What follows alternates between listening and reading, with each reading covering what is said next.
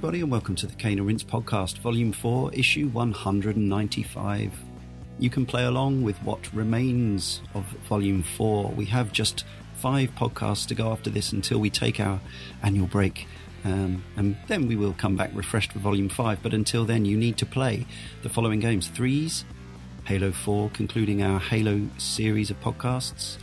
After that, it's Oddworld, Abe's Oddysee, uh, Oddysee, new and tasty is what I'm trying to say. That that game anyway. Mm-hmm. After that, it's Just Cause Two, and finally for issue 200, we decided to, to do uh, one of the most talked about and fondly remembered games I think there is, GoldenEye 007 on the N64. Head to caneandrinse.com for articles, features, reviews, and links to our forum, Facebook page, and the YouTube channel. Check out our shop where you can support the podcast by picking up Rinse t shirts and bags. Also, please remember we have another podcast called Sound of Play, which is uh, about our love of video games music. We're up to about a quarter of a century of those already. It's been going about a year, I think, nearly now. Um, please review, rate, and most importantly, do subscribe to both of our podcasts, preferably on iTunes, but obviously a lot of you are using Android devices these days, and we're available um, via RSS feeds and various other doobries. Um, but it's all on the site. Check it out, caneandrinse.com. Now joining me, Leon Cox, in this issue, Tony Atkins, Sega. Karl Moon, Hey guys. and Dan Clark. Hello again. It's lovely to see all your squishy little faces. And I'm glad someone did the Sega bit, because uh, I thought if it's left to last, Yeah. then I'm going to have to, and I can't really do it. Well done, Tony. That's it. That's Check all right. one, two. He sort of does an Elvis type of. He does, yeah. It's like a drunken Elvis. There you yeah, it's like a it's like a slight homage to the earlier uh, Sonic the Hedgehog Sega, but done in in the style of of this development team. However, before we go on to Comix Zone, I thought as Comix Zone is a standalone title and we have up to two hours to talk about it. I thought another uh, something that sort of crossed my mind as another interesting facet would be games that also used uh, the similar uh, visual motif of an uh, of a comic book panel, like comic book style art or comic book um, frames. Um, but specifically in game because there are any number of games that use them as uh, you know cutscenes and things like that. Storytelling But- devices. yeah, but so in game, the, the first one I thought of probably wasn't the first, but one that Dan that you've brought to the party is the uh, 2000 AD tie-in Sláine from 1987, a weird-looking game. Yeah, it is an odd little game, isn't it? Um, it's the first one where I remember, I think it was computer and video games talking about it having this uh, very comic book um, inspired visual um, style. Mm. Um, and I think it was the, one of the first of these. Uh, I think there were a few 2000 AD games around that time. I know there Nemesis was, the a, it Nemesis Warlock, the Warlock. Yeah. Mm. Um, see, I seem to remember that having a comic side to it. But uh, having looked at Nemesis the Warlock, it hasn't. It must just be my uh, my imagination there. But um, but yeah, Sláine's more of an adventure game, so it doesn't like I can see that sort of panel in panel and picture in picture was being done in other adventure games then. Um, not specifically comic inspired. Like you often Mm. got, say, uh, little pop up screens in things like even back to sort of Lords of Midnight on the Spectrum had Yeah. that different pictures popping up at different uh, times what have you. But um, Yeah, now I'm thinking of um, uh, Spellbound, the sequel to Finders Keepers, which used that Windimation, which was a sort of actually it was a sort of early uh, WIMP, you know, Windows icon. Yeah, of course. Yeah, that's, point type um, of system. yeah, But that's slightly di- that's a slightly different thing, I guess. But uh, a crossover, I think, from that is uh, Batman: The Cape Crusader, uh, and this was 1988. This was in the run of uh, Ocean Batman games that were all terribly well received. There was uh, the isometric adventure by Ritman and Drummond. There was the movie game to tie in with the first Tim Burton movie in '89 that was uh, well loved. But in the middle came Batman: The Cape Crusader, which was done in the style. It was a side-scrolling arcade adventure, but each time you went from one screen to another, a new window popped up in front, um, and that was clearly meant to be in the style of the comic. The, the cover of the game it was a Bob Wakelin piece, of course, and uh, and it was very much you know it it had. It had the feel of a of a Batman comic, uh, rather than say you know the other games which might have aped the movie or the TV series or whatever. It was in a funny way episodic as well, wasn't it? If I'm right, you, there were two games in the war, two stories within the one game that interlinked. you're There was a, a Joker story and a uh, Penguin story, I think. Yeah. Um, and one that I'd almost forgotten about, but I did play the demo of on Xbox Live Arcade. Uh, but again, well remembered Dan Clark. This is why we have you on these shows. Unbound Saga. This looks really nice. What was the demo like? I've wanted to play it on PSP all Mm. week and I haven't been able to sort of get around to it. It feel it felt to me, I, as I recall. I mean, this is a few years ago now. It felt to me like one of those slightly crummy modern era brawlers where it kind of doesn't have the same level of crunchiness as as a Streets of Rage or something like that. Like And- that Turtles remake was from around the same time. That was very yeah, much like that, wasn't it? sort of thing. And like as you've said here, the it's it's really quite similar to Comix Zone in a number of ways. Although the difference is here that rather than the artist of the comic being sucked into the comic in Comix Zone, this guy is the hero of the comic, or he's a sort of badass anti-hero and he's at war with the artist so i suppose it's more like um, that famous Hmm. uh, chuck jones cartoon with daffy duck which there was a ds game of the screwball daffy one or whatever where i can't remember what it's called duck, duck amuck yeah oh, where he's arguing back against the yeah the, creator. animator. Yeah. yeah, yeah. And there's a there's a interesting DS game that was based purely on that on that cartoon. Um, but yeah, so but obviously in this case, this is a gritty urban brawler with, um, it, yeah, and it's it's it's horizontal scrolling and it and it's got comic book style art, but I don't think it's particularly, to my eyes, it wasn't very attractive looking. Um, It has got the jumping through to the different panels, though, hasn't it? Like Yeah. uh, where you scroll around the screen, you can see the outside of the next panels and what have you. Yeah, I was gonna yeah, say, definitely. Surely that's that's the thing that you find if it's an homage to uh, Comix Zone is where they actually move from pane to pane. So rather, rather than just being a story from like a, a comic book pre- presentation, I think the the key for me is for him or whatever the character may be traveling from pane to pane through the side of it. Then that then that really feels like it is something to like Comix Zone. So I'm not too sure if those earlier games like the Batman game were were more that or where they were just presented as comic pages that you thought. If Well, I I still- remember right, yeah. I, think maybe the Cape Crusader also had a slight mechanic of that, but with going forward and into the screen. I think if you went Mm. through doors, it kind of felt like you were moving through panels. But again, maybe on the Spectrum, it was just very difficult to do such effects. I don't Yeah. know. yeah. But um, I the thing that got me with Unbound yeah. Saga was the, um, you know, in Comix Zone where you get the, uh, the well, he's not the artist, um, but the hand popping up to draw more on the screen. Mm-hmm. Mhm. That happens in Unbound Saga, and it almost looks like. Yeah. It, it feels like it's a sort of definite nod tribute. to that. Mm. Yeah, yeah, yeah, I think I think it probably is. Uh, here's one which uh, I wasn't previously aware of. It's uh, sort of it, it's not an endless runner so much as a platform game where you can't stop running and it's about timing your jumps in the style of many of these games. It's an iOS title called Escape the Page, and I suppose it looks more like a um, like a I guess like a British. Or well, probably not necessarily British, but uh, like a It reminds me kids of like comic. Calvin without Hobbes. Yeah, yeah. kind of it's, it's a black and white kids comic, and and the character runs from first from left to right, jumping across bugs and holes, and then he jumps, and then he reappears on the right hand side of the of the next set of panels, Mm. and goes across, and so on and so forth. Definitely uh, comic style. It's not a great game, but um, I did Sure. find it quite fun. At least I hadn't seen that sort of um, visual style used in many other places, and I'm quite a fan of that. So Actually, maybe Yeah, it looks a bit like uh, Oor Wullie, the uh, the the famous Scottish. yeah, you're not far wrong. Yeah, um, The this one again, I was not familiar with. This is uh, Dave Perry of, of Earthworm Jim, Mick and Mack Global Gladiators, Disney's Aladdin on the Mega Drive fame. Um, this game- MDK. One day there will be a MDK Cane and Rinse Mark. Mark. MDK, good point, good point. Um, Messiah, let's not name them all. Um, X, SXPD. So this is the uh, the love child of Death Chase 3D from the Spectrum and Mad World on the Wii. It really does look like Mad World, doesn't it? Yeah. Yeah, yeah. So this doesn't actually this doesn't involve you playing from comic frame to comic frame because it's uh, it is like 3D Death Chase and that's that is its inspiration. It says uh, David Perry's favorite Spectrum game, 3D Death Chase for, for for younger listeners, was essentially Return of the Jedi speeder bike sequence, but on an actual bike and on the Spectrum. And for the time, the graphics were really really incredible.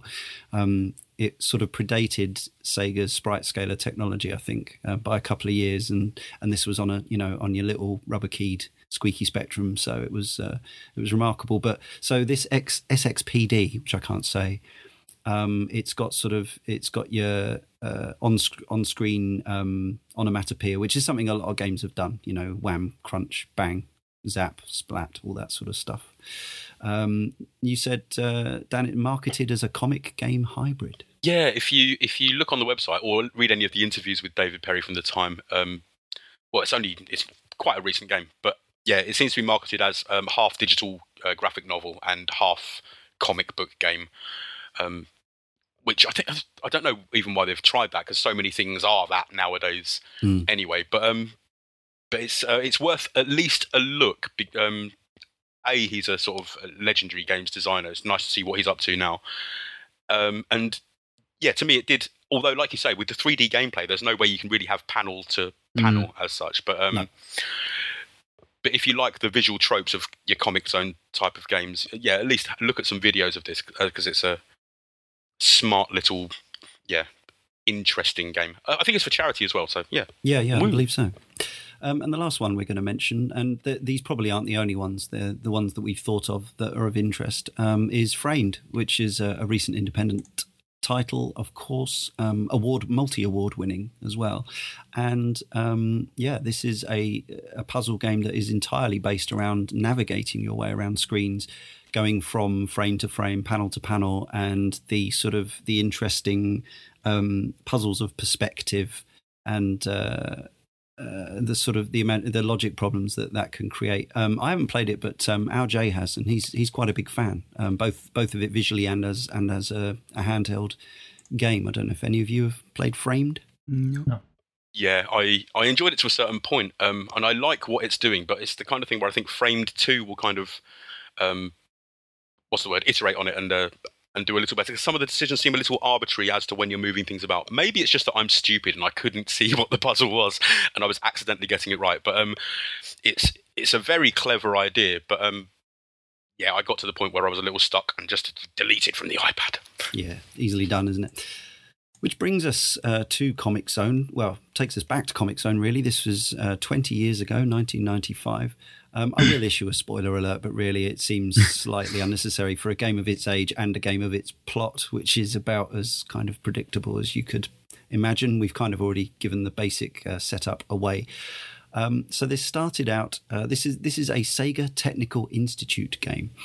Um, Dan, you probably know more about STI than I do, if I can put it that way. Yeah, was I was wondering earlier, was that an acronym then? We called them STDs over here, but I wondered if STI was the word anywhere else in the world because I think in the states they still they've used that for a longer time, haven't yeah, they? maybe But- it was an American studio kind of having a little joke and knowing that maybe the Japanese headquarters wouldn't get the slightly rude gag, or maybe it was just completely innocent. Um, Maybe, yeah, maybe it was uh, sent down by the head honchos in Japan, and the Americans were like, "No, we can't call it that. we really can't. No, no, you have to."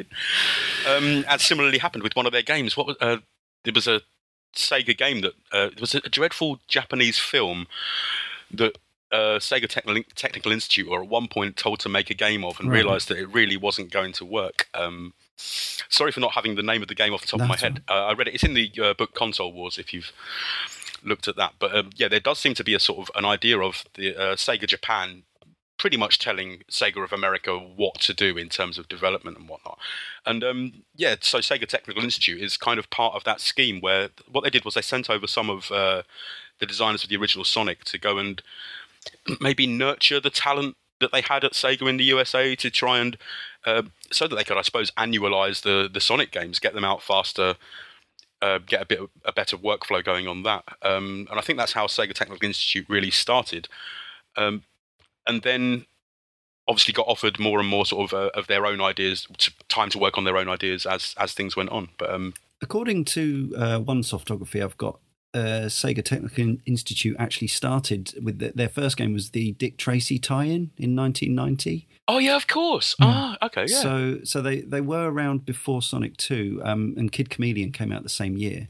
Um, but yeah, Sonic the Hedgehog Two was a was this sort of collaboration where, um, as as the original Sonic team kind of went forged ahead, or or core members of the original Sonic team forged ahead with Sonic CD. Um, other other members went to America and worked with Mark Cerny and STI on Sonic Two, which came out quite well, did quite well for them. Um, you know, not every review was stellar, but people remember it very fondly. Um, and after that, they went on to make Sonic Spinball, and uh, and The Ooze was their final uh, game of, on that uh, generation. They did some other stuff on the Saturn Die Hard Arcade, which was a conversion of the Sega AM1 coin op, and they also worked on the famous but never released Sonic X-treme uh, with Sonic Team. Um, so yeah, it's an interesting history. Um, one of the main men was uh, Peter Morawiecki. I, I, I, I believe that's about right. If he was Polish, uh, he might say it differently. If he's uh, no, he actually is Polish. Thinking about it, I was thinking he was American, American Polish, but I believe he is actually Polish. Yep. I'm going to stick with Morawiecki.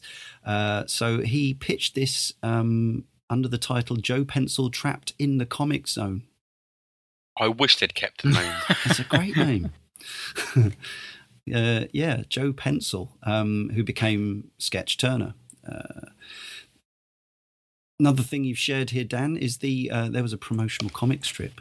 Was this uh, really, was this um, given away or uh, was Yeah, I think there the were copies. cartridge? I, I think it came with uh, maybe Mean Machine Sega and um, Sonic the Comic, but there were also copies. I think from what I've read in uh, whatever the shop would have been then, Electronics Boutique would it have been? Uh, yeah, yeah, there were yeah something like that. Future Zone. Yeah, I think it's the yeah, I think it was the kind of thing that you'd find in there, like near the counter, to pick up. And then it became a uh, fairly long-running strip in uh, Sonic the Comic as well. If I'm yeah, Oh, if I'm right, remembering okay. rightly, it was there was a Comix Zone strip in that. It lasted longer than the um, As did lots of things in Sonic the Comic. There's um yeah. there's games that uh, that didn't do very well as games, but seem to have like quite a long shelf life in the in the UK comics. scene. Is is Chakan the Forever Man in there?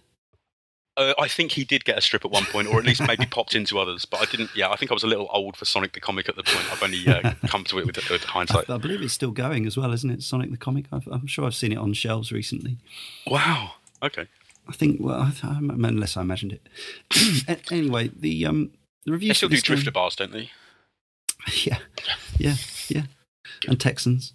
Um, the reviews for this game were uh, moderate to excellent rather than stellar um, back at the time. Um, and there's been some reviews more contemporaneously uh, when it's come out, been re-released um, on Steam and things like that.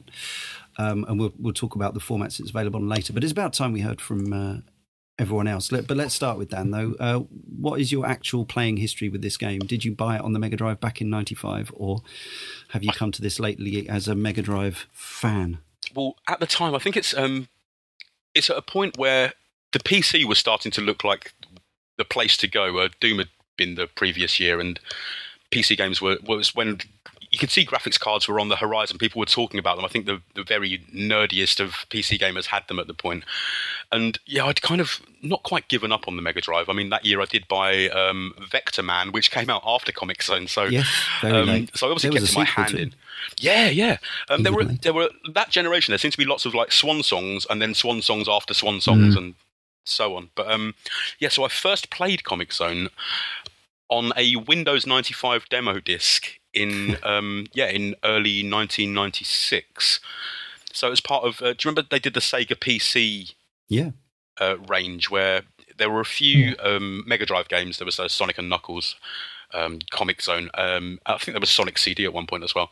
Mm. Uh, and then there were a few uh, Saturn games that got transferred over Sonic with R. early Sonic R. Um, Virtua Fighter got a release uh, on the early yeah. uh, uh, graphics cards. There was there was one where you had to have a specific type of graphics card to. Yeah, played it was, this. It was it was early actually NVIDIA. bundled with them um, because that's how I got it. Oh wow! Yeah, Okay, Hmm.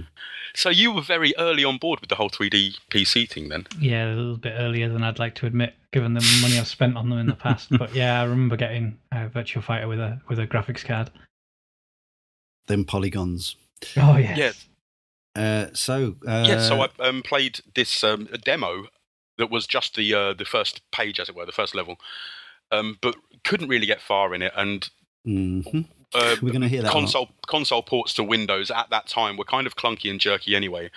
And then the game, to me, even when I played it since, feels a bit clunky and jerky. So never really went back until. Do you remember the emula- emulator Genesis? Now I'm not condoning the use of It's all right. We do condone the use. You can. Well, yeah, the, In the certain use of emulators I am, yeah. but I wouldn't dare to say that uh, you ever tread over that grey area into downloading games. But I was what, maybe 19, 20 when Genesis came out, and I took that as my chance to have a go of the proper thing. Mm. Again, didn't get far, and um, I, I loved how it looked and all of that, but yeah, never really went further than playing the first few levels until like the past 10 years, maybe. Tony, this was your idea. This podcast. it Um, was. It was a game that uh, yeah, hadn't really been mooted, uh, especially of all the all the classics. But for some reason, you played it and then you decided you wanted to talk about it. So, what what's the story? Well, uh, this was a game that I obviously knew about, but I've only just recently played it. So I, I played it from start to completion about uh, must have been what six months ago now, maybe maybe slightly less, but around that time. So you know, on the Xbox 360, the conversion they did there it was it seems to be fantastic conversion from what I know. Backbone, as usual. Yeah, um, aka Digital Eclipse. But um, I, I was certainly aware of this game. It, you know, as Dan's already you know, hinted at, the the tail of the the Mega Drive was very long, and even though obviously the, the PlayStation and the N64 were you know gearing up to come out you know shortly after you know the release of this game, um, the the NC, well the Mega Drive was going on for a long time thereafter, and yeah, I would have been what's a ninety five. I would have been 15. Um, I remember having a bit of money. I was desperate to get a, a, a, PlayStation. I was saving all my money for that. But I remember seeing Comix Zone very much in the store and, and seeing its art style, seeing it in the magazines, and thinking it looked utterly fantastic. You know, I hadn't seen uh, the 3D graphic. Well, I knew what was coming with the PlayStation, but you know that 2D art style still you know stood out. You know, very you know I'd been playing a lot of 2D games, so it, it still jumped off the page to, to have a pun. Um, but like all these things, you know, just I never got round to playing it. Never, never brought the cartridge. I remember it being really expensive when it came out, or it seemed expensive when I was trying to save a, a, a PlayStation. So just one of those ones that passed me by. I, I remember the um, strangely, I remember the cover up really, um, you know, you know, it's, it's etched into my mind for some reason. I just remember him on the front cover, kind of jumping through it, and the back, uh, the back um, cover in particular, you know, showing you each pane um, and the kind of like the animation of him dropping down each one to kind of like selling you what the idea of the game was. So, although you know I was excited about it, I never did buy it. Um, it just came up one of those things. I was looking for something to do. It's, I was in an achievement competition. Surprise, surprise. Um, needed a game that had you know a relatively easy gamer score um, to get the gamer score. And this game is particularly just play it from the start, finish at the end. And we were doing the things where we all needed to um, achieve completing like three games in a week, and had to be the same games. And that was one of the one that came up. Um, and yes, I just kind of like stumbled into it all these years later. Stumbled into it about six months ago, and started off. And I guess I hadn't quite realised how hard it may be. I was like, yeah, that, that seems simple enough and easy achievement list to to achieve. Off I go, and uh, yeah, we'll we'll get into the the story later of uh, what was actually facing me thereafter. Um, but mm. I've I've been back to it since this week. I've I've completed it again, um, and I've even okay. um, I've watched. It's a lot easier the second time. It is, and I, and I've watched um, you know the, the typical things. Actually, this game is easily com- completable within about twenty to twenty five minutes. Um, watching that twelve actually. Well, I've watched a couple of speed runs, and I've watched people just play. play it, you know, as say a normal pace, and I think like a normal pace, if you weren't to die, is about yeah. thirty minutes. That sounds um, about right. Which is about but yeah. Speed runs are 12, 12 minutes. People are crazy, right? Um, but yeah, a normal playthrough. So if you were to start the game and get to the end, is is about half an hour. Um, it took me considerably longer than half an hour on my playthrough. Um, but uh, yeah, that whole yeah hard risk reward etc. So yeah, new to the game, but yeah. it it jumped. It really did jump out the page. We we were looking for you know as we do when we put the show together. We were looking for different time periods, you know, and I and uh, I got talking to Leon about this game, and it kind of brought back some memories, I think, for you. And yeah, let's let's let's actually cover this one. So there we go. Yes, worth saying, of course, that we had the luxury, or we do, if if playing it now on mm. um, 360 or PS3 or PSP or even PS2 um, of save states and the, the, abuse thereof, and I'm sure you can do that on emulation as well. But of course, you wouldn't have had that back on the uh, back on the, the Mega Drive cartridge. But um, we'll talk about that. There's a, there's a lot later. of original reviews that reflect that. Uh, yes. That angle, shall we say, about yes. how yes. difficult the game would would be for a reviewer coming into it. So, Karl, you had a uh, you had a, a, a Virtua Fighter capable PC at this point. But did you play your did you play your Comix Zone on Mega Drive or not at all until recently, or what? Well, we all know my usual story on this. I go out and buy it day one, um, but this was actually nothing like that. This was probably the game that we've covered so far that I've waited the longest to play. Yeah. Uh, I fondly remember seeing this game in a shop, and I believe it was a Blockbuster video. It may have even been Ritz video at the time, mm. which is kind of crazy when you go back. And I'd have been there, I'd have gone with my dad to go and rent out a video cassette which makes me feel really old when I think about that. And rather than covering a retro game, when I've when I've got a reference like that, now I feel like old. Um, and they they got big into renting out video games um, on obviously the Super Nintendo and the Mega Drive, and Comix Zone was on the telly, and I just wandered over to the counter and I just stood there watching this game, being blown away by the the way you would move, you know, uh, panel to panel and like the, just the animation through the paper. Yeah, I'm thinking that this is this is incredible, Mm. and it was on the Mega Drive. And uh, around that time, I had a Japanese Mega Drive, which was a bit funny. Some European games it would play, some it wouldn't. Um, and I believe I remember I had problems playing this game. We'd uh, my, my dad drove me um, many many miles to go and rent this. Um, it was like forty minute journey each way because this was the place that had Comix Zone to rent, and it didn't work, uh, w- which was a little bit frustrating. And I always wanted to play it, and then years came by. I never got it on the PC because nowhere around here had it. Um, and then the Ultimate Mega Drive Collection got released on the Xbox 360 and the PS3. Um, I believe 2009, and that gives you an idea of how long I waited to play this game. And I was at a LAN in Birmingham the day that it came out, and as seems to be the case, I'm the, the games that I really want to play or some major games always come out the day that I've spent a fortune getting to Birmingham to go for a three day weekend LAN. Uh, so so we got there, and I'm sort of nudging the, the guy that, that I've met there, um, a friend of mine. I'm nudging, saying, you know, it, look, it looks good, doesn't it? It looks good. And he's like, right, okay, I'm going to go and buy it. um, and as it would be fitting, he actually bought it from a blockbuster, so it, like it went full circle. and he said, well, I'm not going to play this just now. So he lent me the disc. And I just sat there. I was like, right, straight to Comix Zone, and that was the one reason I wanted to play the Ultimate Collection. Was Comix Zone was on there, so I ended up sitting in Birmingham and playing through Comix Zone in one go, whilst everyone's playing the latest and greatest games um, on PCs. Uh, so yeah, it was it was the game I wanted to play because I was big into not so much the Marvel comics and whatnot, but I was getting obviously my age I was getting Beano every single week, and I just thought I, Yeah. I like the comics. Um, and it sort of referenced that, and I thought, well, how cool would it be to play a comic? It just took me 14 years to actually Hmm. get there.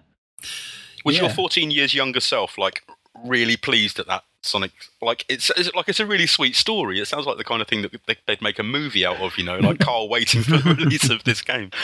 If it had only Um, been that one game on the disc, I wanted, wonder if you'd man- be managed to talk your friend into buying it if it had just had been a re-release of Comix Zone, but on the 360. Well, Hmm. I'd have tried. Well, that does uh, exist, of course. On uh, you can buy it as a separate purchase on XBLA and uh, and PSN.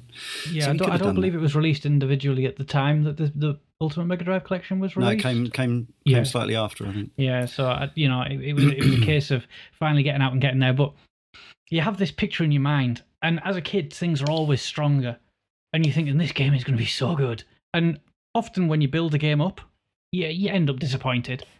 Fourteen years of building something up, I don't think anything can live up to it. So Yeah, for me, um, I remember this coming out because I was what twenty three at the time, um, back in ninety five, and I think it was it just didn't appeal to me that greatly. Like I could see that technically it was it was it was pretty special on the on the Mega Drive, and I absolutely still had my Mega Drive, was still using it, kept it until you know some years after the you know the releases had dried up. Um, only got rid of it once I could you know play all my favorite games on other systems or emulation or whatever. Um, but I didn't really like the look of the main character. Um, No, I didn't I really like the sound of the the soundtrack, even though again technically I, I could you know people were talking about it um, as being you know an impressive piece of work, but um, we'll, we'll we'll talk a bit about it when we get to that point because there's a lot to say about the soundtrack. But um, for for whatever reason, it didn't convince me to part with either you know full price when it was first out or second hand price. And then time went on, and I had a PlayStation and a Saturn and so on and so forth. And so it never happened. Um, I finally owned a copy when the, the PS2 Sega Genesis collection or Sega Mega Drive collection came out in 2006, um, 2007 sort of time. And again, I think I dabbled with the first screen, never got, probably never even completed the first level. Um, came out a Wii Virtual Console in 2007, which I didn't get. That would have been the PAL version in Europe, so it would have been slower and bordered. So um, I also got Sonic's Ultimate uh, Sonic's Ultimate Genesis Collection as it is in America, Sega Mega Drive Ultimate Collection as it is elsewhere. Um, and I actually got all 1,000 achievement points on on that disc. It was my first ever like thousand point Xbox 360 completion, but I still don't think I got off the first screen of Comix yeah. Zone because I don't think that's ringing some memories for me to, as well. yeah, you didn't have to complete nah. a lot of the games; you just had to you know fulfill certain requirements and it's you know it's a fabulous collection in many ways but the emulation is not up to snuff compared to say the more recent Sega uh, classics collections mm. that were released by M2 with um, uh, the Monster World collection and uh, Streets of Rage and stuff like that um, yeah. the emulation's a little jerky a little cranky a little fuzzy it doesn't feel quite 100%. But that is the version I've been playing, um, both as part of the Sega Genesis collection on PSP, which is playable on Vita, which I picked up for like three quid, which is insane value for money, even if the emulation is slightly dodgy, and the much more fleshed out uh, Mega Drive Ultimate collection. But I actually got the, um, they gave away on PS Plus, the PS3 version, um, when they used to give away stuff like that, um, because, you know, people hadn't started saying that every game should be like a AAA fifty pound classic. So they were just like giving away PS One games and Mega Drive games, and and I was quite happy with that. So so I've had it there.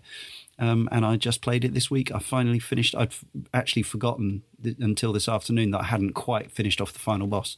So I literally finished it this afternoon. Um, got both endings, and uh, yeah, so I have the full the full trophy set for that on on PS3. Whoop, yeah. Applause. Yeah. Um, so that scenario, well, we've already mentioned it. Really, um, the I guess the other elements to mention is so yes, it's the comic book creator Sketch Turner being sucked into his own comic by the villain who has sort of somehow gained life. I'm not sure if it's explained, um, but there's the page gets uh, hit with a lightning strike, mm. and the oh, of course places, yeah. Yeah, of course it does. Um, and he meets Alissa in there, who's uh, you know, sort of um, spunky female character who only at the end becomes the damsel in distress. like she's actually kind of in control for 95% of the game. And then right at the end, she gets taken captive uh, and you have to free her from, uh, from a. Nuke. yeah, but it's Drowning. like filling with liquid as well. Yeah. It's just, it doesn't, I, I yeah. Um, yeah, and that's it. And throughout the game, uh, as as Dan says, you see this hand drawing in the enemies, um, and there aren't there aren't loads of enemy types, but then it's a game that only lasts 20 to 30 minutes, as you say, say, or three to four hours. It's ironic for a comic book um, story that there is no story really to speak of. Yeah, I mean, the story is, is incredibly simple. uh, I suppose, as you'd expect from a, a Mega Drive comic book game of of uh, of 20 years ago but then it was all about the it was all about it was a high concept isn't it mm. it's all about the concept really um, and the presentation is as i say i think um, although it didn't, the actual look, the actual style didn't necessarily appeal to me personally back then. Looking at it now, comparing it, you know, I do still play games from that era quite a lot, and I can see what a technical marvel it must have been for the time. I'm not sure how big a cart it was. We're dealing in amounts of memory that, by modern standards, are piffling and a trifle. So uh, it was. Uh, it was on a it was on a cartridge, put it that way, on a 16-bit cart, and um, I think the thing that strikes me is while the the visual design of the uh, the main character wasn't personally something that appealed, the actual the look of the the the screen when the whole thing's up on the screen is quite striking and convincingly comic book like. Like I think mm. the artist did a good of selling the idea that this was this interactive comic in which you were now playing a part. Yeah, I think the key part is anyone looking at it can tell that you are playing inside a comic. Yeah. You know, so so that that first part of the criteria that they went for is absolutely matched whether they're a gamer or not. Yeah, I think um, yeah, I think it was they were lucky, maybe limited a bit by the platform. Like less is more. So I, I think you know they kept the the simplicity of what a comic book would look like, um, whilst not maybe widening out. So you're you're quite close into each frame, but there's an, there's enough to visual you know enough visualize indication that there's another frame below you, but you can't really see what's Yeah. what's down there. So I, I think by modern standards, if they were to attempt this, they'd probably go a bit too far. Like, well, you know, this is definitely a page of a comic book where there were, you know, I think it's it's cleverly done that you know the, the comic book deforms around you, etc. But just from you know, if if somebody walks in, they could tell, yes, okay, you're, I, I get the concept. The concept is you're moving away through a, a comic page, and it's very clear. I think to Well, that's credit, the fact that we, uh, even though none of us played it sort of uh, at the time it was released, it clearly stands Mm-hmm. out in our minds as a game of the time. I mean, we're a, a slightly skewed audience. We would have been very interested in games anyway, but for us all to remember it so vividly and and the look, like you can. Before the re releases, I could picture Comix Zone in Mhm. my mind quite Yeah. clearly, and like you say, Tony, the the front cover. Uh, it, I think it's um, yeah, recognizable side is maybe wider than the people that have actually played it. So, Mm. um, yeah, that it's a very distinct style at the very least, isn't it? No I matter also- whether you like it or I not. also think, you know, obviously you, you touched upon that this wasn't the first to do it, but you know, certainly within my mind, it was the probably most high profile one that you know around that time. It, it certainly, you know, I keep want to say it, it jumped off the screen, but um, Stop it now. I know it certainly jumped off the page. Um, it was even without playing the game, I understood the concept. Having seen it, I understood the concept. And yeah, sure, those other games may have existed around it, and they they may have may or may have not been popular. But um, I remember thinking, wow, that's a unique idea. Now, unique's not a word we like to use on this show because it's you normally Well, it wasn't. It's u- not. well, no. it's it's it's okay to use the word unique if something is Yes, unique, and, this clear- clearly, clearly, it, is, it isn't. But uh, in in the case of you know, me as a fifteen year old, it, it felt very unique in its style, um, and I hadn't Yeah. really seen anything attempt that kind of idea, and it was quite. It seemed to be quite a high concept. Yeah, the, I think the other thing that the art style, um, the the reason it worked on the Mega Drive, uh, if there was one um, issue that the Mega Drive had technically, is that was that once the SNES came out, the Mega Drive's actual on-screen colors were were pretty limited. I think it was only thirty-two, wasn't it? Um, Dan.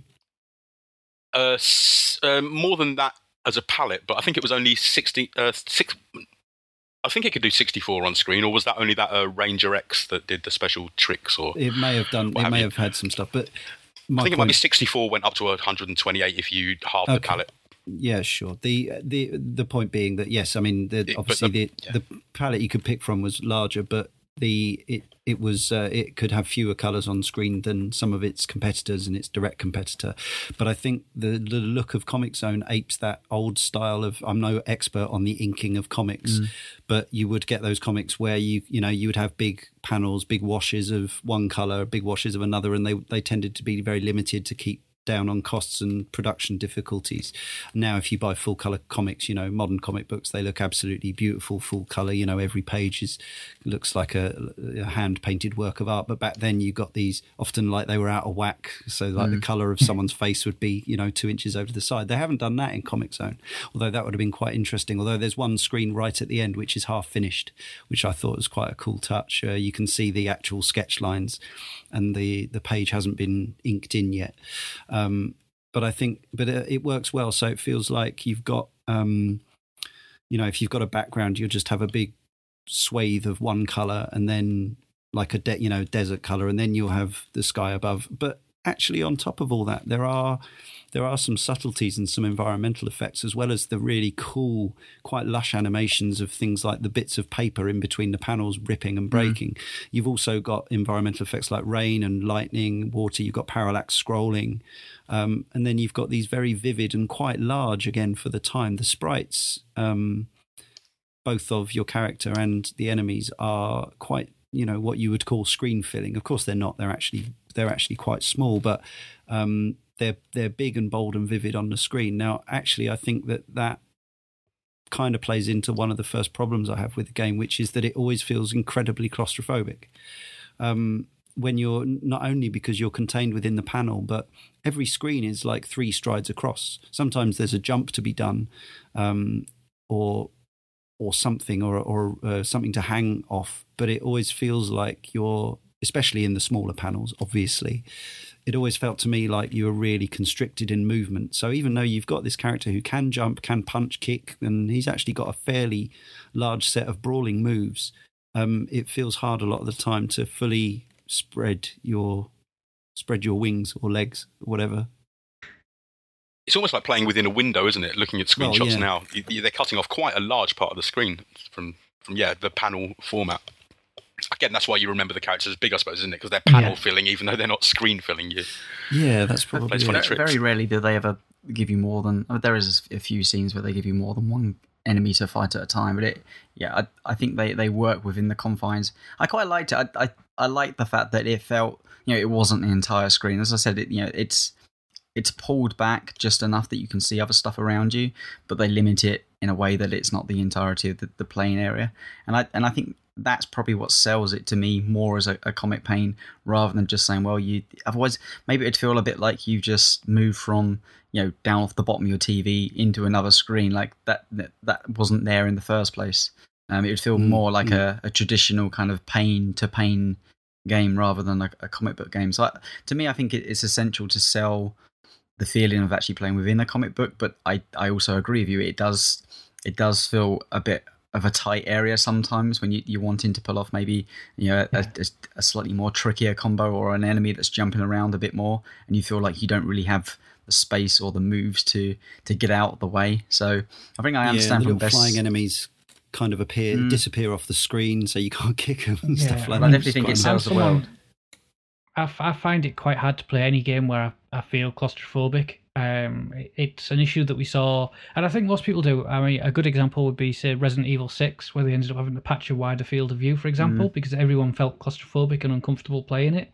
Which, you know, some games actually play on that. Uh, but but with this, the fact that maybe you're only using 80 to 90% of the actual screen because of the panels around you and your character's pretty large anyway that combined with the animations and the combat where it maybe doesn't it doesn't play with a lot of finesse at times. Uh it, it becomes yeah I, I guess just really uh uncomfortable because you're so zoomed in and you never feel like you have full control. It's ne- even for the time when you compare it to say the likes of streets of rage and, and final fight and whatnot that you always felt in control of those characters. You don't with him. Um so like a, a big mix of things made that not so pleasant to play. Uh it's one of those it's probably more appealing to look at um as a viewer than as actual player where you can appreciate the visuals of what's happening more. But zoomed in with that you don't get to use up the entire re- real estate anyway. And as you as you said leon the, the characters are pretty sizable. It, it- it's one of those strange mismatches where it doesn't necessarily all work as a player I didn't And it- find um, it wasn't like he was for a large character. It wasn't like he was unresponsive as such. Um, but No. he just felt slightly ungainly, and there are some. Yeah. Well, I don't don't want to get too far ahead, but there are some elements where it feels like he's you know it, it's that thing where they've gone, they've emphasised. Uh, in development, they've emphasised that they want this, you know, very large, uh, highly visible and readable character.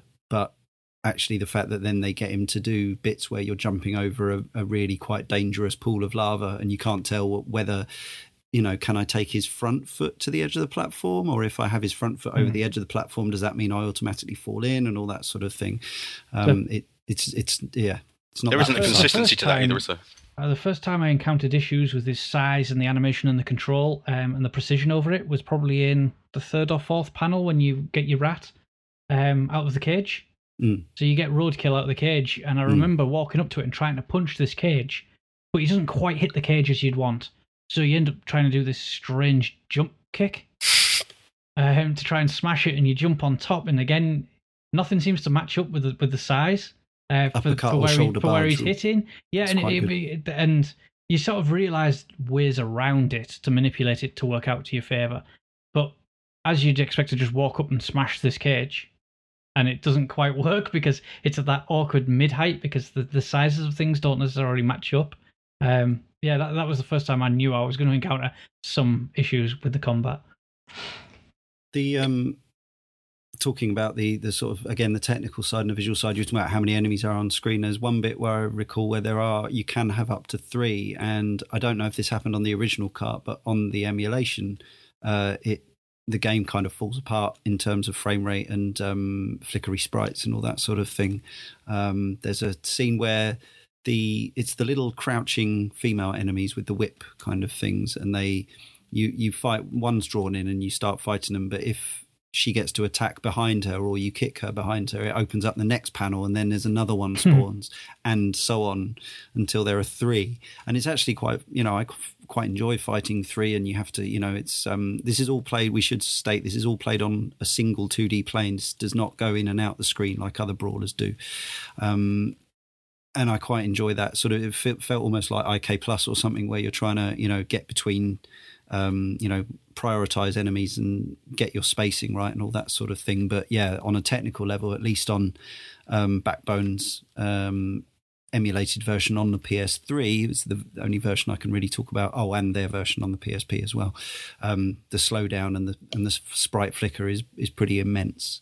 I have to say, from from a technical standpoint of view, well, a visual as well point of view, um, it does feel quite like a, a late game um, in the Mega Drive's history, purely because it, it's stuff like um, kicking enemies and they, they rip through pages. I, I, see that now, and I I still really like that um, visual style. Mm. I think you know it, it, sells. It to me, it actually doesn't happen enough within the game. Um, you know, it, mm. what can happen is obviously that you can kick a kick a guy enough times that you send him flying, and he'll hit a wall, and then instead of just bouncing off the wall that they do ninety percent of the time, he'll tear through into the next scene. Um, and you can use it to your, your advantage or use it as he has a uh, you know quite often as a, a means to move to the, to the next pane. Also, the I love the bit where I can't remember how it works on the 360. Maybe it's hold down the A button, but it's you can start to rip away the background. Um, so he he yeah. tears off a pane um, of the background It's like a little bit of the comic book, and then folds it up as a paper aeroplane. It, it, it's part of your special move, and it, it's a secret move. Yeah, really, it actually takes takes down a, a, a, chunk of your health, which is which can and actually takes ages to do. Yeah, it takes ages to do. It takes down, but it is seemingly a one hit kill on on most enemies. And fun yeah. in a in a funny scenario, you can throw the paper. Um, if it misses an enemy or it ducks, then the paper airplane comes back to you, and you can be hit by the paper airplane, which knocks you over, yeah. and all but one hit kills you as well. So there's a, a kind of fun risk reward, but from a technical standpoint of view, I I really like the the fact that you you know it's not I wouldn't say deformity of the panes, but there is an element there where it's not just a a strict environment, um, and that and that goes the same as well. You have a pet rat, and the pet rat you can let loose, and each pane, you know, sometimes there's nothing in there, but occasionally he'll wander around and he'll start sniffing the side of a, a panel and start digging at it, and that will deform away, and he'll reveal a, an item. So, so, from that, even that now, I, I really like that. I like the deformity of yeah. of playing in those areas, and it and it feels quite a a clever and unique touch. yeah, so I think some of it is uh, pretty much unique in, in to my knowledge anyway. Um, but I think again, like you said, Tony, I think some of that's undersold. Now I realise there are probably you know memory restrictions and stuff like that, but kind of on the first level, you're thinking, "Wow, what are they going to do with this next?" I've already kicked someone through into the next panel, and I've dropped down between panels, and and then kind of you kind of seen most of those tricks very, very early. Even on. the, the drawing in of, of enemies, it, it happens. I mean, I'm going to say it happens half a dozen times. It doesn't happen enough for my liking. I think it's a really cool um, element towards it. And even um, you know, talking about higher concepts of what this game can achieve, I think they, they really miss a trick of, well, maybe it is a limitation of the platform, but you know, maybe he could color something in. I, I feel like more games have done this now where you know you can color something in the environment then then use that as a platform etc that you've actually helped you know i'm thinking like max and curse of the brotherhood etc um, and i'm mm. sure that was probably a limited yeah limitation of the platform having played this and, and knowing how how um, short it is and maybe how much memory it took on the cartridge but um but the stuff that is in there i don't think it, it's used enough. I love the hand. I love the drawing in of the characters, and maybe it, it would have got old if it was used more than six times. But it felt like that stuff there was a, yeah. a bigger selling point that they didn't they didn't actually use to their advantage. I bet in the years since, the people that made the game have come up with so many yeah. ideas to themselves and thought, "Oh yeah, we should have put that in." Oh yeah, yeah. and actually, eight megabits is a small cart by 1995 standards. You know, yeah. as in by that by that point, I remember the Super Street Fighter 2 one was 24 megabits, I think. Yeah. Um, things like Jungle Strike was 16. So yeah, the, to to only have eight to do such a visually intensive mm. game, no wonder it was short, and no wonder things repeat in it. It's um, got quite a lot of speech for such a small cartridge as well, which must have taken does. up. A, kind of a li- not a lion's share, but a larger chunk than you'd imagine they'd devote to speech. Absolutely. I really like Yeah, it as well. we- it's all blurry, but we I like it. Well, it's it's classic. I mean, yeah. All right, let's talk about the sound. Um, in in total, um, there is there is quite a lot of crunchy, classic Mega Drive crackly speech, um, but it's not the worst uh, as as Mega Drive sound goes. Um, you know, as you as you uh, did at the top of the show, there's you know even when the title screen appears, Sega unrolls in a um, you know in a rather flashy style, and we get this sample at the start, but it's audible. It's actually audible. It doesn't just sound like like a lot of um, a lot of uh, speech did on the Mega Drive. Um, and uh, yeah, and then there's this soundtrack, which is a, a, a it's a fascinating topic unto itself. Now, the thing for me is like I've never really liked that MIDI guitar sound. like it, it's really nostalgic, um, and I like it in the sense that it makes me think of coin ops like 720 degrees at the arcades. That very twangy, tinny um, sort of attempt at guitar that you could do on on eight and 16 bit hardware, mainly 16 bit. But actually, as a as a set of music, like it's for me, it's completely unmemorable. But um, it's uh, it's an interesting piece. So this is by Howard Drossin, um, and the CD. There's a well, there's a full CD version of the soundtrack, right? Um, and I presume that's the actual music. Is that the music that you get if you play the game on? Uh, There's both. There is, um, okay, I believe, there's a CD of the soundtrack as it sounds on the Mega Drive. yeah, Then, yeah, then there's the full, like a full band version of the tracks from the game with like Howard Drossin singing lyrics Yes. over the top. It's bizarre. yeah. He plays the guitar. Um, they brought in another guy called Philip Stevenson to do solos on a couple of the tracks. That probably, I guess, Howard Drossin's guitar skills weren't quite up to the solos, up, up to the the whaley bits. Um, amusingly, uh, bass guitar was performed by uh, somebody known only as Weird Guy, uh, albeit spelt incorrectly on the original um, credits. Uh, we were speculating before we started recording that that could have been somebody famous like uh, Mark Cerny, or somebody famous like Kim Gordon out of Sonic Youth, or or possibly Or just Um, a weird guy. or, possi- or possibly just a weird guy, or possibly a bassist from one of the uh, popular grunge bands of four years before this game came out. I always like to imagine it was someone taking notes of what to write down in the credits. And the Yeah. guy's going, Oh, that guy, the bass guitar, you know, Weird weird guy. guy. yeah, Um, yeah. And they haven't actually moved on from that conversation. The conversation's taken a turn, and the person's just gone, Well, that must be their name. That'll do Just then. written it in because they didn't know what they were writing about. It's that's the Uh, sort of story that's just ended on the that's likely enough to be true. Yeah, uh, Dave, somebody called David Hart plays the drums. Not not a famous drummer as far as I'm aware. Um, but yes, this was uh, this was all recorded and mixed at Sega Technical Institute in Redwood City, California. And uh, yeah, that's out there. So yeah, it was you- supposed to come with the American release. I think it came with the um, Sega Europe release, and it was supposed to come on a CD with the American release. But Sega decided just before that they were going to change it for a CD sort of. Do you remember CD sample? Well, you still get them, I suppose. CD samplers of Yeah. a certain record label, yeah. where you'd get like a bunch of tracks by yeah one alternative label's Yeah. artists, uh, and that's what came with it instead, which apparently annoyed Howard Drossin, poor little Howard.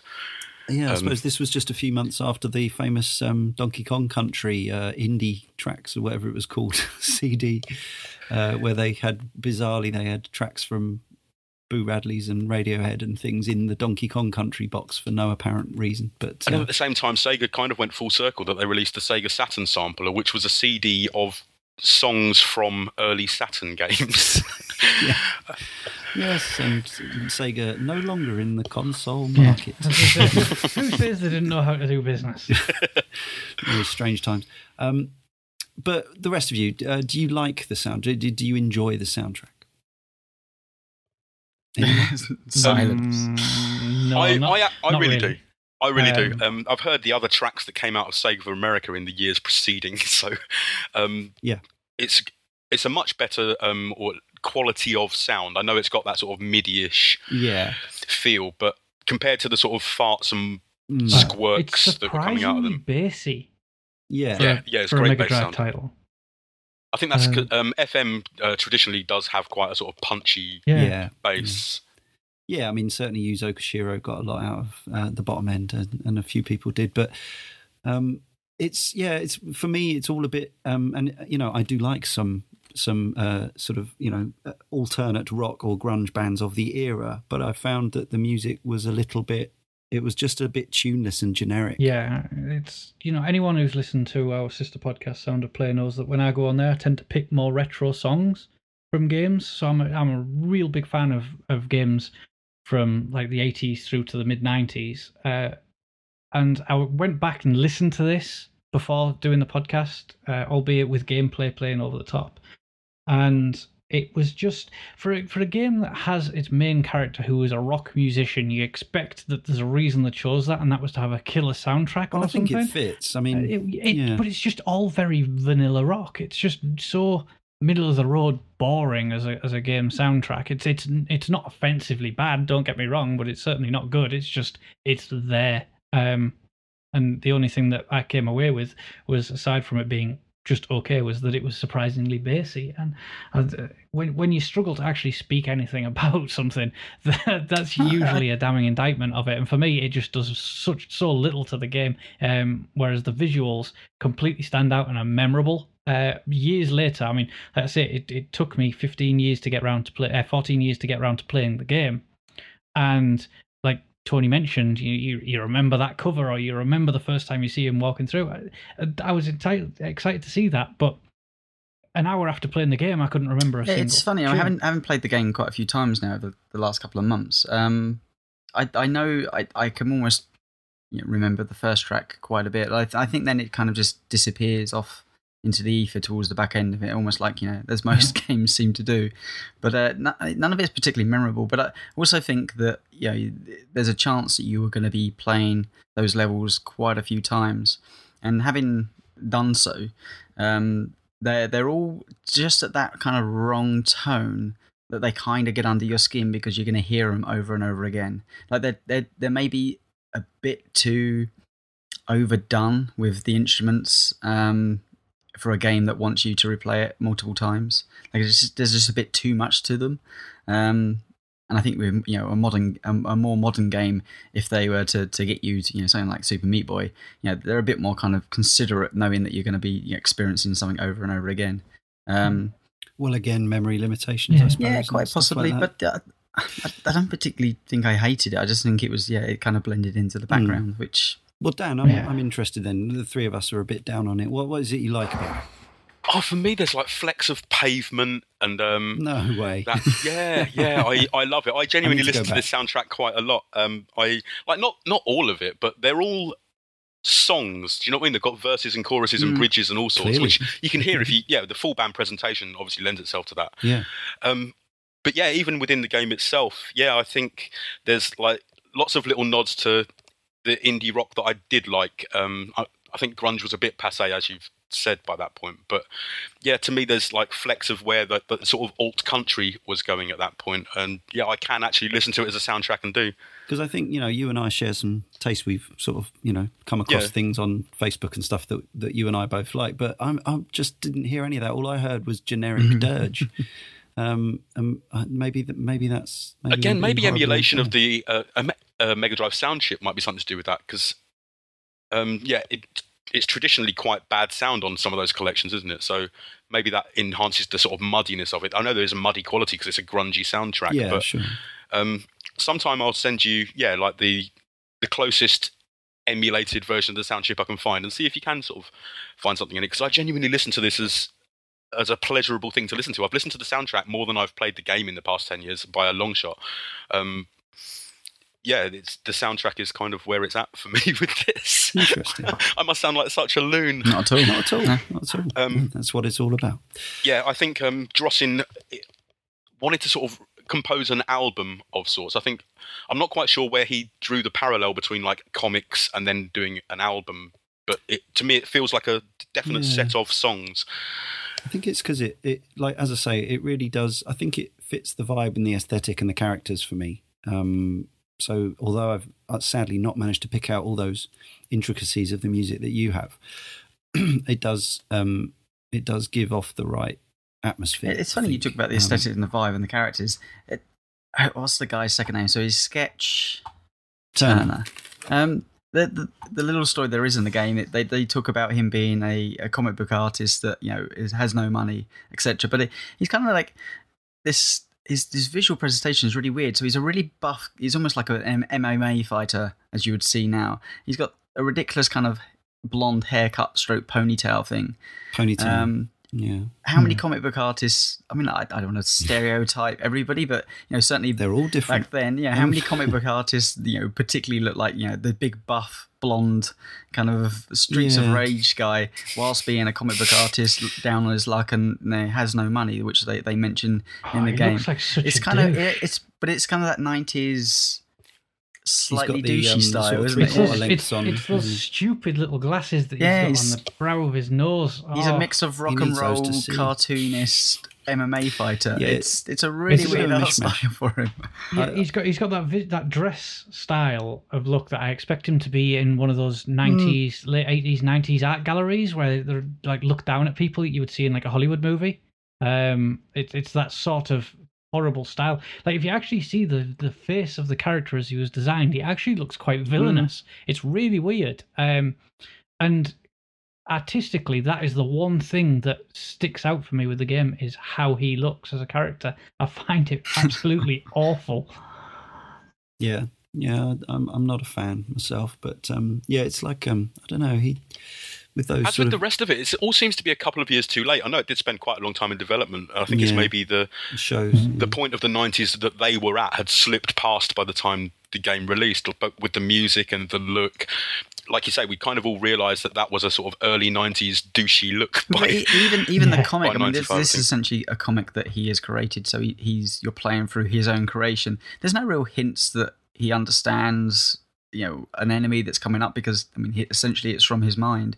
Maybe Yeah. He just says who he says what their names are. yeah, are. but may, maybe that's Um, a, a step with too far. speech Maybe bubble. it's just asking too much on this. But you know, if you put it into you know uh, a, t- a time and place, it, it none of it really kind of works. And even the, the characters that he's he's drawn, some are green goblins, and I suppose there's different pains that tell a different story, and they, they suit the place they're in. But none of it feels contextually like it. It makes sense as a comic book. It doesn't really flow.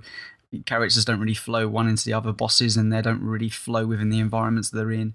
It's it's just I suppose it's a small thing to complain about, but it you know playing it through a few times now, it's like what. It's this, if Well, this was a in a comic book, sort of- it's not a comic book that I don't particularly. No wonder he was down as luck. It's not a comic book that I don't think anyone particularly would want to to read through. Right, Well, it might have been cool in the '90s when t- you know when the turtles and were big. I mean, it's a post-apocalyptic, um, you know, mutants and monsters comic. Basically, it's like I mean, you know, this was before zombies were completely uh, de rigueur and ubiquitous. So instead, you know, you, it, you're shown very early on that it's post-apocalyptic Earth because it's got a Statue of Mm. Liberty head, which True. is the you know the the, the ultimate So- sign, and and then it's got a load of monsters in, presumably.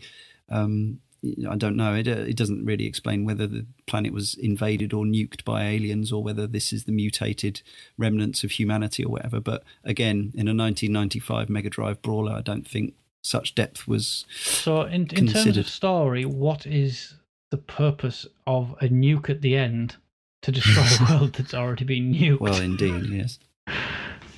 Yeah, but he stops the nuke, doesn't he? Um, yeah, well, he kind of has to because otherwise he's going to die. But Yeah. it's but had it- he written that into it before he got sucked into the comic?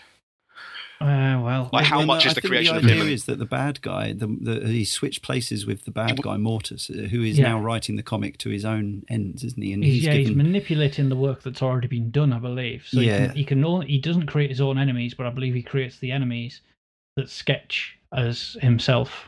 Yeah, because he knows he knows Yeah. what they're called, but they've all been kind of twisted against him and and whatever, and they're all But this- working towards this this whatever this nefarious goal is. That means the singular, unique, and interesting thing about it would have been him getting sucked into. Like Yeah.